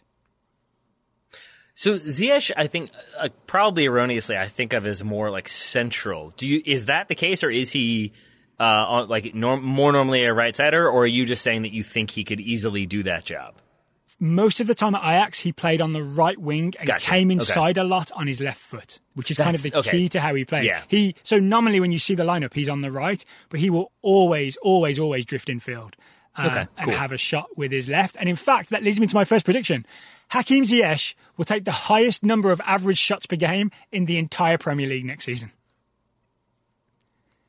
Do you remember watching Ziyech The play? only- constantly that- taking that- shots. The only thing I can think of as to why it might not happen is just because with the amount of depth they have, maybe he doesn't play as many games. But then I guess if you're looking at shots per game when he's involved, yeah, I think I think that's a safe bet. Daryl. you've gone through the same thought process I did. I was going to Yep. say Hakim Ziyech will have the highest number of shots in the whole Premier League. Then I went with average shots per game. yeah. But he really is and was dangerous for Ajax. Um, stepping inside and shooting any time it was even slightly on, he would mm. have a go. Not quite in an Arjen Robben way because he'd do it from even farther out. And given everything we know about Frank Lampard and how he encourages players to just go for it, I mm-hmm. don't see that slowing down. So I see a lot of strikes from Hakim Ziyech, a lot of left-footed strikes. I think it's a smart prediction, Daryl, because if people are new to the show or just listen to this one or have forgotten when we talked about Pulisic's early games for Chelsea, we did have that kind of theory, or at least I did it. I think you were eventually willing to co-sign on it. I don't want to lump you in, basically, and force you into agreeing. But I think we had this idea that, like, maybe Pulisic was still looking to slow it down and find options and wasn't sort of being as ruthless as some of his teammates. There was that one, like, League Cup game, I think it was, when they win 8 or 9 nothing, and everybody is just ruthlessly trying to score, Yeah. and Pulisic wasn't, and he stood out for that reason in not necessarily a good way. And I think you're absolutely right that some managers would not see us just taking shots and trying things. I think Frank Lampard 100% does want that. But just think of that forward line again. I think it's absolutely thrilling. Giroud is such a great connector. So he, if he starts the season at centre forward, Timo Werner just barreling down the left. Kai Havertz underneath Giroud, he's so great at pretty much everything, right? Kai Havertz mm-hmm. is a magnificent footballer, but his late arrivals in the box, which Frank Lampard loves, that's going to happen a lot. He's going to do really well. And then Ziyech with that a left foot on the on the right wing.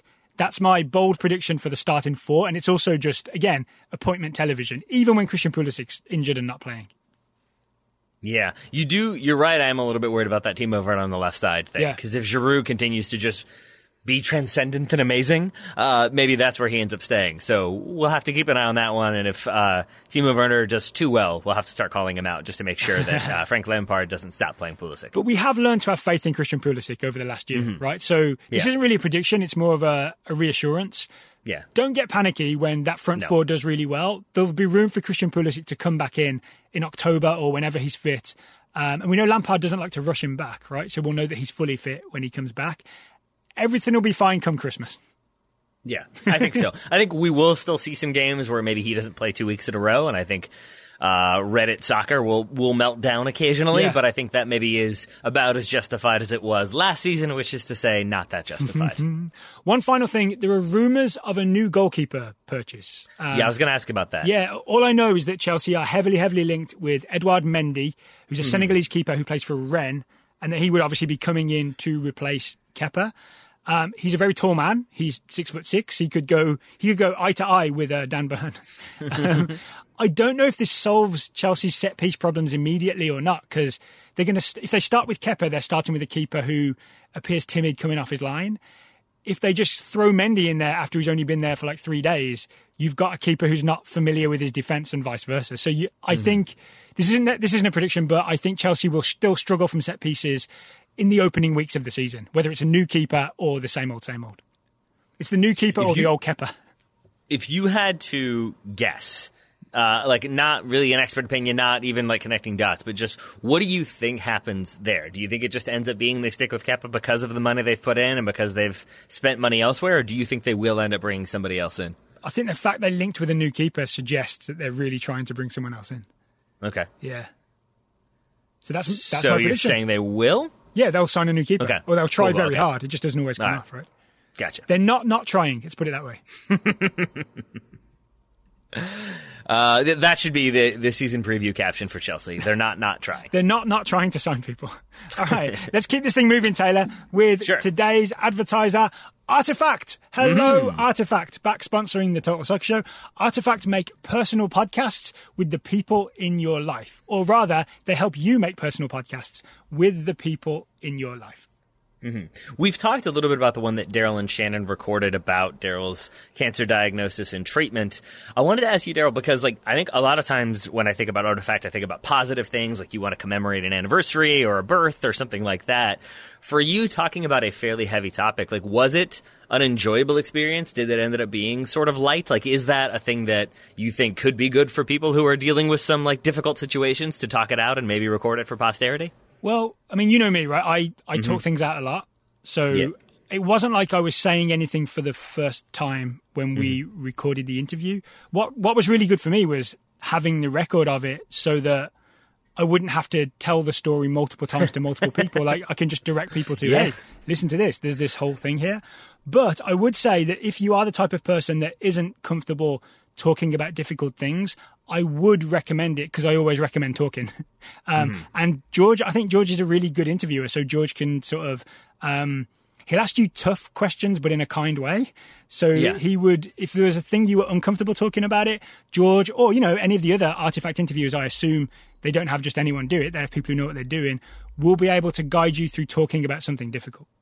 Yeah, exactly. And then you can kind of talk it out, but you have it preserved. You, I like the idea of just doing that for a bunch of different things, and that way, anytime any anyone asks you a question, you can just direct them to a different URL where it has that in-depth story that then it saves you some time. Is I guess what I'm saying. Your own personal FAQ.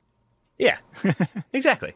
They could do that. I think that would be a, a bit much to bite off right away. But if you did want to get, uh, maybe you wanted to find out what it was like, you could go to heyartifact.com slash TSS. That's where the uh, the origin story is, I think, right? And then there's uh, to- total origin heyartifact.com slash yeah. Daryl. Is Yep. that correct? Yeah, for the cancer story. Yeah. And if you want to maybe, if you decide to make an artifact for yourself, go to heyartifact.com, use the code TSS for $40 off your first artifact. That's uh, t- uh, TSS. How can I forget TSS? It's the discount code for $40 off your first artifact. I remember it as standing for Total Soccer Show. I don't know if that helps at all. I remember it as the Silver Surfer. Perfect. Uh, but thank you to Artifact for sponsoring today's show. You came up with that very quickly. have you have you realized that before, or did you just do that on the I, fly? I think probably like two years ago, I made that exact same joke, and I was hoping no one would realize it was recycled. well, I'm sorry to make it very, very obvious. Then I apologize, uh, but I do not apologize for recommend, recommending Artifact uh, because we like Artifact, we like George, and they're sponsoring today's show. So thank you to them for that. Let's talk Crystal Palace then, Taylor. 'cause I see Okay. that that's next on the list. I am excited to hear about Crystal Palace because they've made that that sort of rare thing, that signing from the Championship, who might Mm-hmm. hit it big. To that, I say which one. Uh, but we'll talk about that Okay. uh, in a moment. Right. Because I want to start off, first of all, by saying uh, Crystal Palace can now be known as the team that Chelsea stole their third kit from because it's ridiculous. and if they play each other, I don't know how they would wear the same things at the same time. But where I actually want to start, Daryl, is to ask you this question. What season of management will this be for Roy Hodgson? Because I did not know it before I started reading and would not have guessed it. Fourth or fifth? Fourth. For Palace? Yeah, for Crystal. Oh, you mean, No, in, I mean in his ever. total career? Mm-hmm. Oh, wow. Okay, so it's 2020. Mm-hmm. I remember him managing Switzerland at Euro 96, and I believe he'd already managed Inter before that. I'm going to say 30th year. 45th year I was off by as a 15 manager. years. 45th year as a manager. Go on, Uncle Ray. Uh, which is both amazing and also a little bit the issue because I think he has one year remaining on his contract. He will be 73 next year. So the question is, is this a year in which you sort of build on what you've been doing and you stick with him? Or are you looking at it as we're, we're going to ride this year out and then maybe we're going to change it up? So I think they're trying to figure out if this is a transition year, Yeah. if this is a competition year, um, and that will be a big part of what they do going forward. They're already start sort of trying to kind of deal with some of the issues that they had last season. Their average age was 30. The league average uh, last season was 27. They had only two players under the age of 27 who played anything approximating meaningful minutes, and that was Jairo Riedewald and Max Meyer, who's been a little bit of a bust. Both of them didn't even get to 800 minutes. So you've got basically a lot of older players playing a lot of minutes for this team, uh, while simultaneously having a very large wage budget, the ninth largest in the league. So there are lots of sort of like older players on high salaries that they're trying to get rid of to pare down to be able to reinvest. And so what they have had to do is sort of look for value, as you alluded to already, Daryl. And that would be uh, uh, Eze, who I know that you are pretty hyped about. Do you want to talk about him for a moment? Uh, just that the the highlights I've seen of him playing for QPR is where they brought him from. Right? Um, just Eze dribbling at people is a thing I'm really excited about, and I'm I just hope he's brave enough to just do exactly the same thing in the Premier League.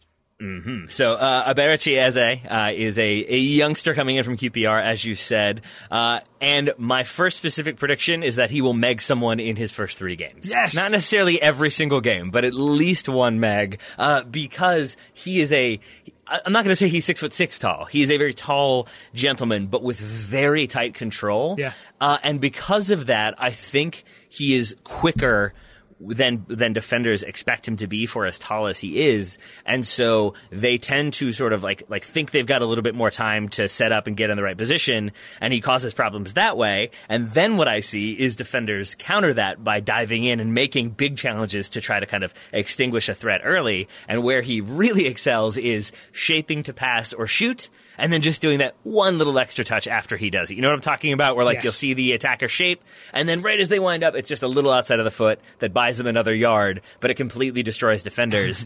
so many megs happen that way for him as the defender comes charging in to block the shot, and it's just a little outside of the foot touch through the legs, and then he's got an even better shooting opportunity. Uh, I don't know if he's necessarily going to light it up in terms of goals. I'm not even sure that's quite what he's coming in for as opposed to chance creation and causing problems.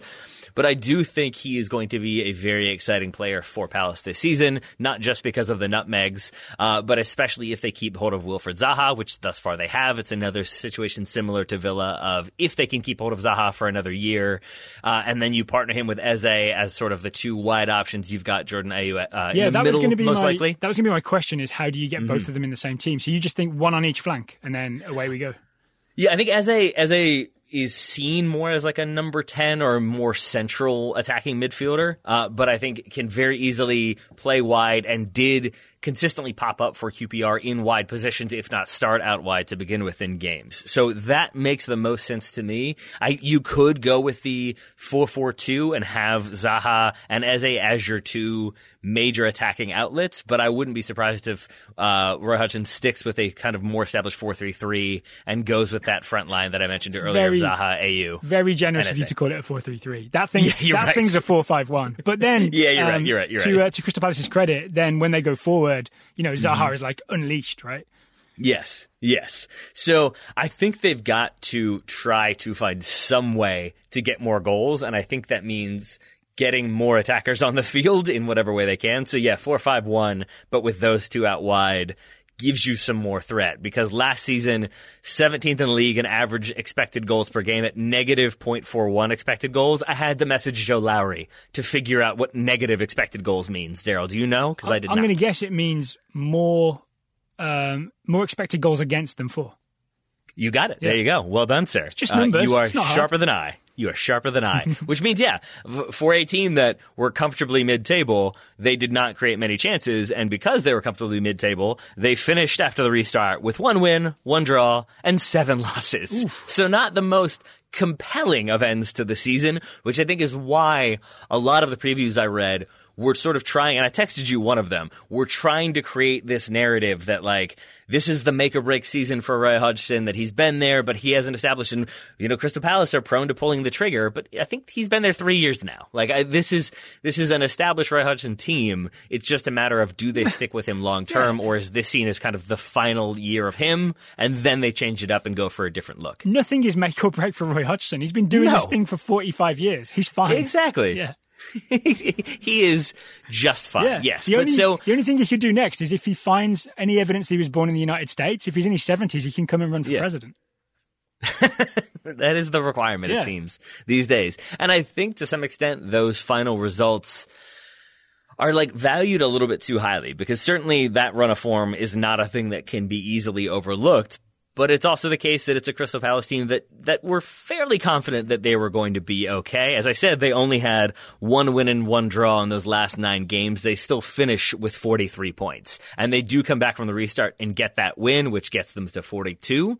And we know 40 is kind of the invisible line for teams feeling safe, and that is exactly where they were. So I think to some extent, the end of the season was more about them being on the beach because at that time of the year, most of them would have been on the beach, except that the season was extended. So I don't put that much stock into the way they finished. Instead, I see it more as they were able to take off seven or eight games because right. of how they started at the beginning. But enough about last season. What's Mm-hmm. happening next season? Who's this other exciting signing that I haven't thought of? Thank Eze you very much. who's the 'cause other I one? almost forgot about him. Nathan Ferguson, 19 year old right back on a free from West Brom. And he is a player, I will admit, I completely overlooked, except that I recognized his picture from when I played FIFA as a player that I was always trying to sign. And I remember thinking, like, oh, has he fallen off because he moved on a free? But he's only 19. I remember him being very good. And the first thing I saw when I looked it up was Slaven Bilic, the West Brom manager, being furious because Nathan Ferguson left on a free after spending, I believe, his entire career since he was like eight years old at West Brom, but kind of decided that was enough. He wanted to move on, so he doesn't agree to a contract extension. Slaven Bilic, I think, was frustrated by not being able to get any compensation and feeling like maybe Palace had potentially had some conversations before they were supposed to. That that is maybe reading between the lines. But he was so mad because now West Brom come up and they don't have this 19 year old right back who I don't know if he will be an automatic starter at the beginning, but I think he will be by the end because his p- positioning is solid, his speed is excellent, the way he reads the game defensively is is I think not going to make him stand out in a negative way, which is a good way. I think that's what what uh, Jurgen Klopp said about Christian Pulisic. I'll extend that to the way I think Ferguson will look uh, coming into Crystal Palace, and then I think is just capable and calm on the ball and can spread that ball wide and then make those overlapping runs, and I think helps create more attacking opportunities for Palace, which, as I said previously, is a thing they desperately need. All right. So, have we got any prediction? Your prediction was the uh, the Eze nutmeg, right? Yeah. Have you got mm-hmm. any more? That's pretty much it for me. Just because I like, I don't really want to predict much about Wilfried Zaha because it continues to be the same thing of could stay, seems like he wants to move. Some teams rumored, no official offers, and none of the big, big teams coming in with the big, big money that could really force Crystal Palace into action. So I think they're another team, not to beat a dead horse here, but I think they're another team that we won't really know what they're going to be or how good they're going to be until probably late September, which is when we maybe will start seeing those bids from Zaha and maybe they start bringing in more players once they know exactly what they need. So I think it'll be a maybe slow and mildly confusing start, but not anything like culminating in Roy Hodgson uh, feeling pressure. I think the Zaha problem is he signed that big contract, right? Mm-hmm. He already signed, I think it goes to like 2023 or something, like a reasonably long term contract mm-hmm. for a lot of money. You talked about their wage bill. I want to say he's earning 150, 170, 200. Yeah. Let, us split, let's split it in the middle and say 175 maybe. Um, like he's on a lot of money. So it's mm-hmm. quite prohibitive. If you're a team that's willing to take a gamble on Wilfried Zaha, Palace can ask for a lot because he's got a long term contract. And then he's probably going to ask for a little raise in his wages, right? So he's going to mm-hmm. ask for a massive, massive salary. So it might be that Zaha's kind of unviable at this point. Yeah, because at that wage, barring being one of the biggest teams in the world or the most lucrative teams in the world, you're not really going to bring him in unless he's a guaranteed automatic starter. Yeah. And for a lot of the teams, at least in the Premier League, like certain, I think he would make many, many teams in the Premier League above Crystal Palace better. Yeah. I think he'd be a very good player for them, but I wouldn't say he is an automatic starter for yeah, exactly. Liverpool or Man City or even Manchester United, given the options they have. Chelsea, I wouldn't say that either. Maybe Leicester City, but that's not a club where they're going to spend a ton of money or be comfortable with those wages. I don't think so. Like maybe it's Tottenham, maybe it's Wolves, who knows? But I think he will sort of find a lack of suitors where maybe we expected there would be a couple more at this point. And if he's happy at Crystal Palace, I love him there because I love yeah. seeing teams that are sort of they have a star player who like most things can go through and he's just got the chance mm-hmm. to shine all the time instead of yeah. you know having to do having to do Jose's running. Yeah. and I think he is like he's on a large salary justifiably so. Yeah, for sure. I think there's to the players like Mom, right? Yeah, but there's the players. The larger, the bigger issues would be, say, Max Meyer, who has not performed the way I think was expected when he came in. Yeah. Mamadou Sakho, Christian Benteke still there on. I think Mamadou Sakho's on over 100,000. I think Christian Benteke is as well for players that you would not really think demand that level of salary. So I think this season is going to be about sort of maintaining the status quo keeping them comfortably mid-table, but also finding ways to start trimming down that wage bill and getting younger. And that's where their signings have been so, so far. They're bringing in a 19-year-old and I believe a 20-year-old uh, as their signings to maybe get that average squad age down. Not that that's the objective, but the sort of overall uh, results of getting younger. But the, the I, what I'm hearing though is the big picture is that Palace are going to be at least a little bit more exciting because you got Zaha yeah. on one side and Eze on the other side, right? So as long Crystal as they're Palace, both there, yes. Now with magic from both sides. Yeah, Eberechi Eze, uh, not easy. He wants that stressed. Yes. He did a whole uh, a Twitter video about how to say his name. And he's basically an upgrade on Andros Townsend, right? Yes. Yeah, Andros Townsend is still there and can certainly come in and deputize on the wing if need be. Uh, and then if City, or excuse me, if Crystal Palace go with the sort of 4 4 2 with two conventional attacking options, that's where Townsend could play. That's where Eze could play on the other side, and then Wilfried Zaha and Benteke or somebody else in the middle, Jordan Ayew, probably more likely than Benteke. Okay, you ready to talk Everton? Sure. Oh, I'm very excited to talk Everton. Yes, I am too. Of course, it's all about James Rodriguez because mm-hmm that transfer was made official today. I was really worried yep. about doing this preview and making it all James centric, but they hadn't actually nice announced to do it. Yeah, they did it for you, Daryl. They sure did, and for Everton fans who seemed very, very, very excited. Um, here's what I love. You you talked So earlier- much so that when I said it was a good idea, the response to that seemed to be, "Don't don't do this. Don't reverse jinx us. Please don't do this." You well, because you jokingly said that he's going to injure his ACL in the first game of the season. That's what people. I think I think that was like about. because I think of myself as a reverse jinxer, Uh-huh. and I really like James Rodriguez, and I really really like Carlo Ancelotti, so I want this to work out. And I felt like just writing like I think this is going to be great is a recipe for disaster. But I think if you call out the reverse jinx, it cancels it. That's the way I think. I now. think you might have overthought that tweet. you think. um, here's how I see what Everton did, and Carlo Ancelotti did. Carlo Ancelotti made Everton a better team last year, right? Playing that 4 4 2, Richarlison and Dominic Calvert Lewin up front. Um, but he was never happy with that midfield, right? Uh, the Gylfi Sigurdsson, Andre Gomes, or Gylfi Sigurdsson, Tom Davies midfield. I think Fabian Delph was injured for a long time, and Gbamin was injured, still is injured for a long, long time. But I think he absolutely looked at central midfield and said, this needs fixing. So Carlo Ancelotti has gone out and I would argue bought players for Everton that Everton, even with the money they've now got to spend, would otherwise have been unable to attract, but they've been bought in based on the fact that Carlo Ancelotti has a relationship with James Rodriguez and with Allan, who they've signed from mm-hmm. Napoli. Is that a fair? That a fair read of things? Yeah, I forget what. I'm sure you've seen that meme doing the rounds of like it might have been Big Sam. It was like Big Sam shaking hands with like Andre Gomes, and then now you have Carlo Ancelotti and James Rodriguez, and it's like it's a it's a different two years basically. Exactly. So it's a it's a gigantic upgrade in Everton's midfield, Yeah. and there's still talk of them signing um, Abdoulaye Doucouré, who I'm I'm Has still that not not happened yet? I don't definitely think thought so, that it already happened. Oh, wow. Um, Okay. The medical has happened, but the actual transfer hasn't happened. It's probably it's probably happening. Um, Doucouré, I read as someone who he's maybe not the greatest technical footballer of all time, but he will cover ground. Right, he will absolutely be all over the place. And the same can be said for Allan. Allan covers Mm-hmm. ground and is all over the place. And then even James, for a number 10, is a really hard worker, I would Mm-hmm. argue.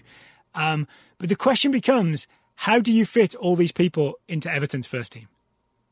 Carlo Ancelotti raises an eyebrow while he cont- contemplates that exact question. I think I have the answer. Here's what here's what I think is going to happen, Taylor. You ready for this? I'm ready. I think Carlo Ancelotti will either stick with the 4-4-2 because you don't want to break up that Dominic Calvert-Lewin Richarlison partnership because it was really good, right? Essentially, flick on and dribbly guy, right? That's the uh, the, the two guys, Dominic Calvert-Lewin and Richarlison. If you played like Rodriguez as a number 10 guy. underneath a striker, suddenly Richarlison is bumped out to the left wing where he's less happy. So Mm-hmm. would you agree that's maybe not the ideal thing because you upgrade with James, but you downgrade with removing Richarlison's effectiveness? Agreed. I think James Rodriguez is going to play a sort of right midfield, but with license to drift into the centre position. Okay. Because again, he's very left-footed, right? And Seamus Coleman, who's still the right back, likes to overlap. I can see that situation where he'll line up in a 4-4-2 defensively, but when they start going forward, James will drift and take up a spot just behind Richarlison and Dominic Calvert-Lewin. Um, then the central midfielders could be, say, Allan and Doucouré, who will just cover ground endlessly and eat opposition teams alive. Um, the other option is a thing that Ancelotti has tried a few times, a 3-5-2, where you can just straight up have the two strikers, Richarlison and Dominic Calvert-Lewin, and then you can have those same three central midfielders, um, Allan, Doucouré, um, and James, given not exactly a free role, but at least he can uh, rest on the support of those two midfielders behind him. So my big thing is I think this is going to work.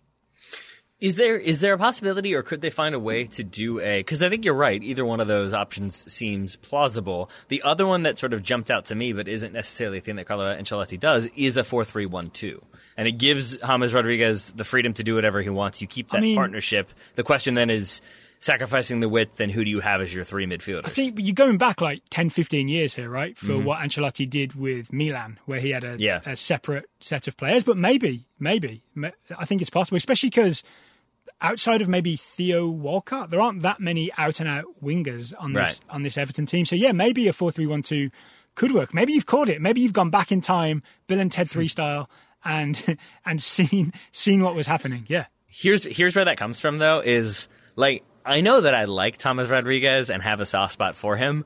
I had a genuine reaction to you saying you're going to push him out wide of just like how dare you.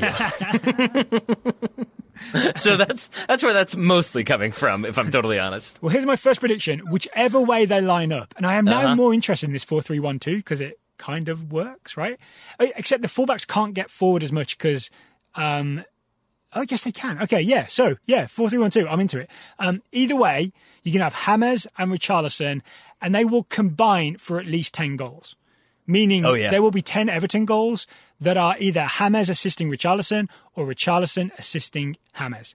And there Oh, are two two ways that this happens. It's either James picking out Richarlison with a crafty left-footed through ball, because that's one of the things we love about James Rodriguez, right? He sees these passes and then he can bend them into space for you to run onto. I'm imagining Richarlison just like darting through at pace, being on the end of a, a James through ball. The other version of it is Richarlison like accelerating to the end line and cutting back and finding James like closer to the top of the box for a James left-footed strike. So at least 10 goals where the two of them are goal and assist combined. Everton are going to be good, aren't they? I think I'm just possible. realizing this now. Yeah. Like you bring in Carlo Ancelotti, that's one thing with the squad they had, but you start bringing in the names they have and with the connection they have to him. I th- and they're just it's still because of the the money and talent at other clubs. I almost feel like if if you're playing I don't even Wolves. If you're playing like Wolves, Everton, and then Arsenal, you're probably going to like overlook Everton to those other two opponents, much to your own detriment, because they seem Everton like the ones who could potentially punish you for even a slight overlook. I have a feeling they're going to start very strong. Yep. Here's my other prediction, an end of the season prediction. All right. Allan will be players player of the season Wow. Wait, at Everton or like all players in the Premier League? at Everton. Okay, okay, that makes sense. Everton players player of the season will be Allan. I went back and watched a load of uh, footage of Allan at Napoli, um, and I mentioned his constant, constant running, right? But it's not headless chicken running. It's constantly. Sometimes it's to go and make a big slide tackle, right? Sometimes it's to go and close someone down. Sometimes it's just to track a runner um, who's got away from someone else. He will charge headfirst really fast, make sure he gets there. He's constantly sprinting to cover potential danger. On top of that, he's making big tackles that people will notice. Uh, but I think the uh, the constant sprinting to cover and closing down problems before they happen is more noticed by teammates than by the media, if that makes sense. So that's why I think he'll be players player of the season. He'll also catch the eye because he's not just a defender, right? When Allan gets the ball, he's got some skills. This is a Brazilian. He's got lots of nice little moves.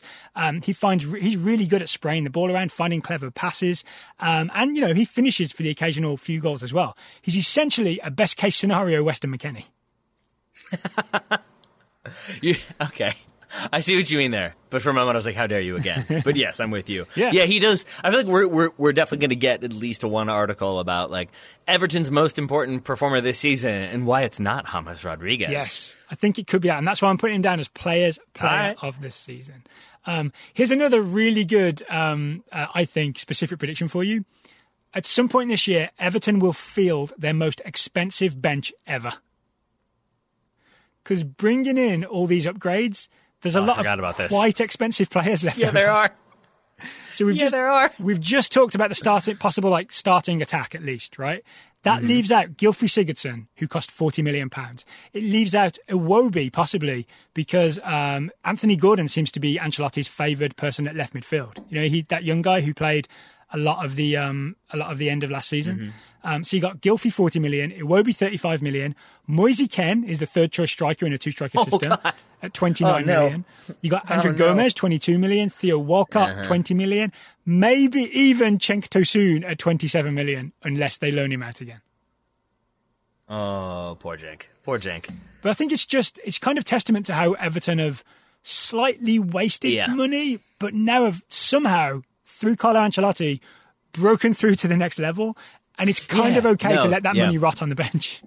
Yeah, it definitely is, and I think you're. Abs- that's thank you. That's the best way to put it in my mind, at least. Is that with Everton, a lot of the times when we do these conversations, when we have these conversations, it's like I think I can see it. I think I can see how, like, okay, that signing, you bring in Schneiderlin, and you add a well, okay, okay, yeah, like that that could be good. This time around, it feels much more like, oh yeah, no, that's going to be good. Uh, That's definitely going Yeah. to work. I, I just love the whatever happens, they're going to have an all action midfield plus Mm-hmm. James Rodriguez. So I think it's just a great combination of uh, defensive ground covered, um, and there's no one who's just a pure destroyer, and you've got the magic of James. And I think essentially, we've always talked about how James is so great for Colombia, right? Because they're not like a top tier nation, and they're willing to build their whole team around this one player. I think Everton are basically the Colombia of the Premier League. right? Like if Yeah. imagine if James was Brazilian or German or French, they wouldn't do the same thing where it's like give the ball to him every time because they're just this next level kind of team. He might not even get in some of those teams. But it's different with Colombia. And I feel like Everton are at the same level where they're a very good team, but they're not a top tier team. And so they're willing to build around one guy. That's why I think it's going to work. All right, you've talked me into this one. Okay. Uh, I am now googling to see when we get our first Everton v Brighton game. Why is that? Saturday, the third of October. It looks like uh, because we talked about how Brighton could be sneaky fun to watch, and we we are confident that Everton will be fun to watch. So let's Yeah. get those two teams together and see what happens. I got a couple more bold predictions, just quick ones for you. You ready for this one, Taylor? This Yep. is me putting a lot of faith in my fellow man. You will not catch an English language commentator mispronouncing James' name this season. You're not going to get a James. You're not going to get a single James out of an English language commentator. If if you do, they're doing it on purpose. Like as a joke. I'll say that. Or like, or it's it's a deliberate like I'm not pronouncing th- like I'm, I'm not pronouncing it this way, so I'm not going to do it for this guy, like that sort of thing. Like in the same way that they know it's not Martinez, but they continue to do that because it's either you do it or you don't. It's why some people still say De Gea. Yeah. Uh, and I think so. Maybe you'll get like one. Old, like maybe Graham Souness will be like James Rodriguez deliberately, but My- yes, I'm with you. My theory is that James is the most high profile player with a name that you would expect English commentators to mispronounce and pundits to mispronounce. I'll extend it to pundits bravely and include Graham Souness. Um, but because of his goal at the 2014 World Cup and his profile at the 2014 World Cup, everybody in soccer learned to pronounce James correctly, and no one wants to be uh, caught out. So I, I think we'll go the whole season James 100%. Yeah, I think it because like he because I, remember when we first heard that and we were like, oh, it's James, not James. Yeah, That's- we learned in but, 2014, like, right? We did, but I think if if like Everton had another player in their squad who was also named James, I think he gets called James every single time. If James McCarthy's still there. Yeah, it's James McCarthy, James Milner, And that's it. James Bond. Those are my Everton predictions. Uh, with that, I have one question for you Yeah. from some of the teams we've talked about. I, it's an England question. Of the three potential goalkeepers that could play for England from the teams we've mentioned, it'd be Jordan Pickford, Nick Pope, Tom Heaton. If they're fully fit, who is the one of those three that you would most like to start for England at the Euros? I'm still happy with Jordan Pickford, uh, Okay. just because uh, he seems better with his feet than anybody else, and that's what Southgate seems to value the most. All right. Asked and answered. Yeah, that was easy, wasn't it? It was. I was just curious because suddenly England have so many good goalkeepers, or at least I think good goalkeepers. Maybe Chelsea should sign one of them. They have a lot of potentially good goalkeepers, right? We're not, Yeah, we're that's not well quite said. sure. Did you hear what happened today with uh, two young England players? Uh, I did. Yeah. And it's not my favorite thing I've heard. No, because one of them plays for Man United, right? So Mason That Greenwood and Phil. Foden both broke quarantine in Iceland, essentially having girls back to their hotel room. And Mm-hmm. I think the evidence, or the reason they got caught, is because the girls recorded some of their conversations. Yeah. Uh, you know it's bad when the club is like, yeah, that was bad. like Manchester United initially, I think we're like, you know, we're looking into it. We've heard some stories, and then they're like, yeah, no, we agree. That wasn't great. We saw the video. we're gonna take some action. I haven't looked at the time, Taylor, but I'm guessing we've gone along here. oh, you think? Yeah. So I'm going to bring this to a close by saying thank you, Mr. Rockwell, for taking the time to talk to me about seven Premier League teams today. Hey, Daryl, Yeah. right back at you. Thank Buddy. you very much. Um, Drawn it out. listeners, thank you for listening. We will, of course, be back tomorrow with another seven teams, the next seven alphabetically. You can guess who they are. We will talk to you again tomorrow.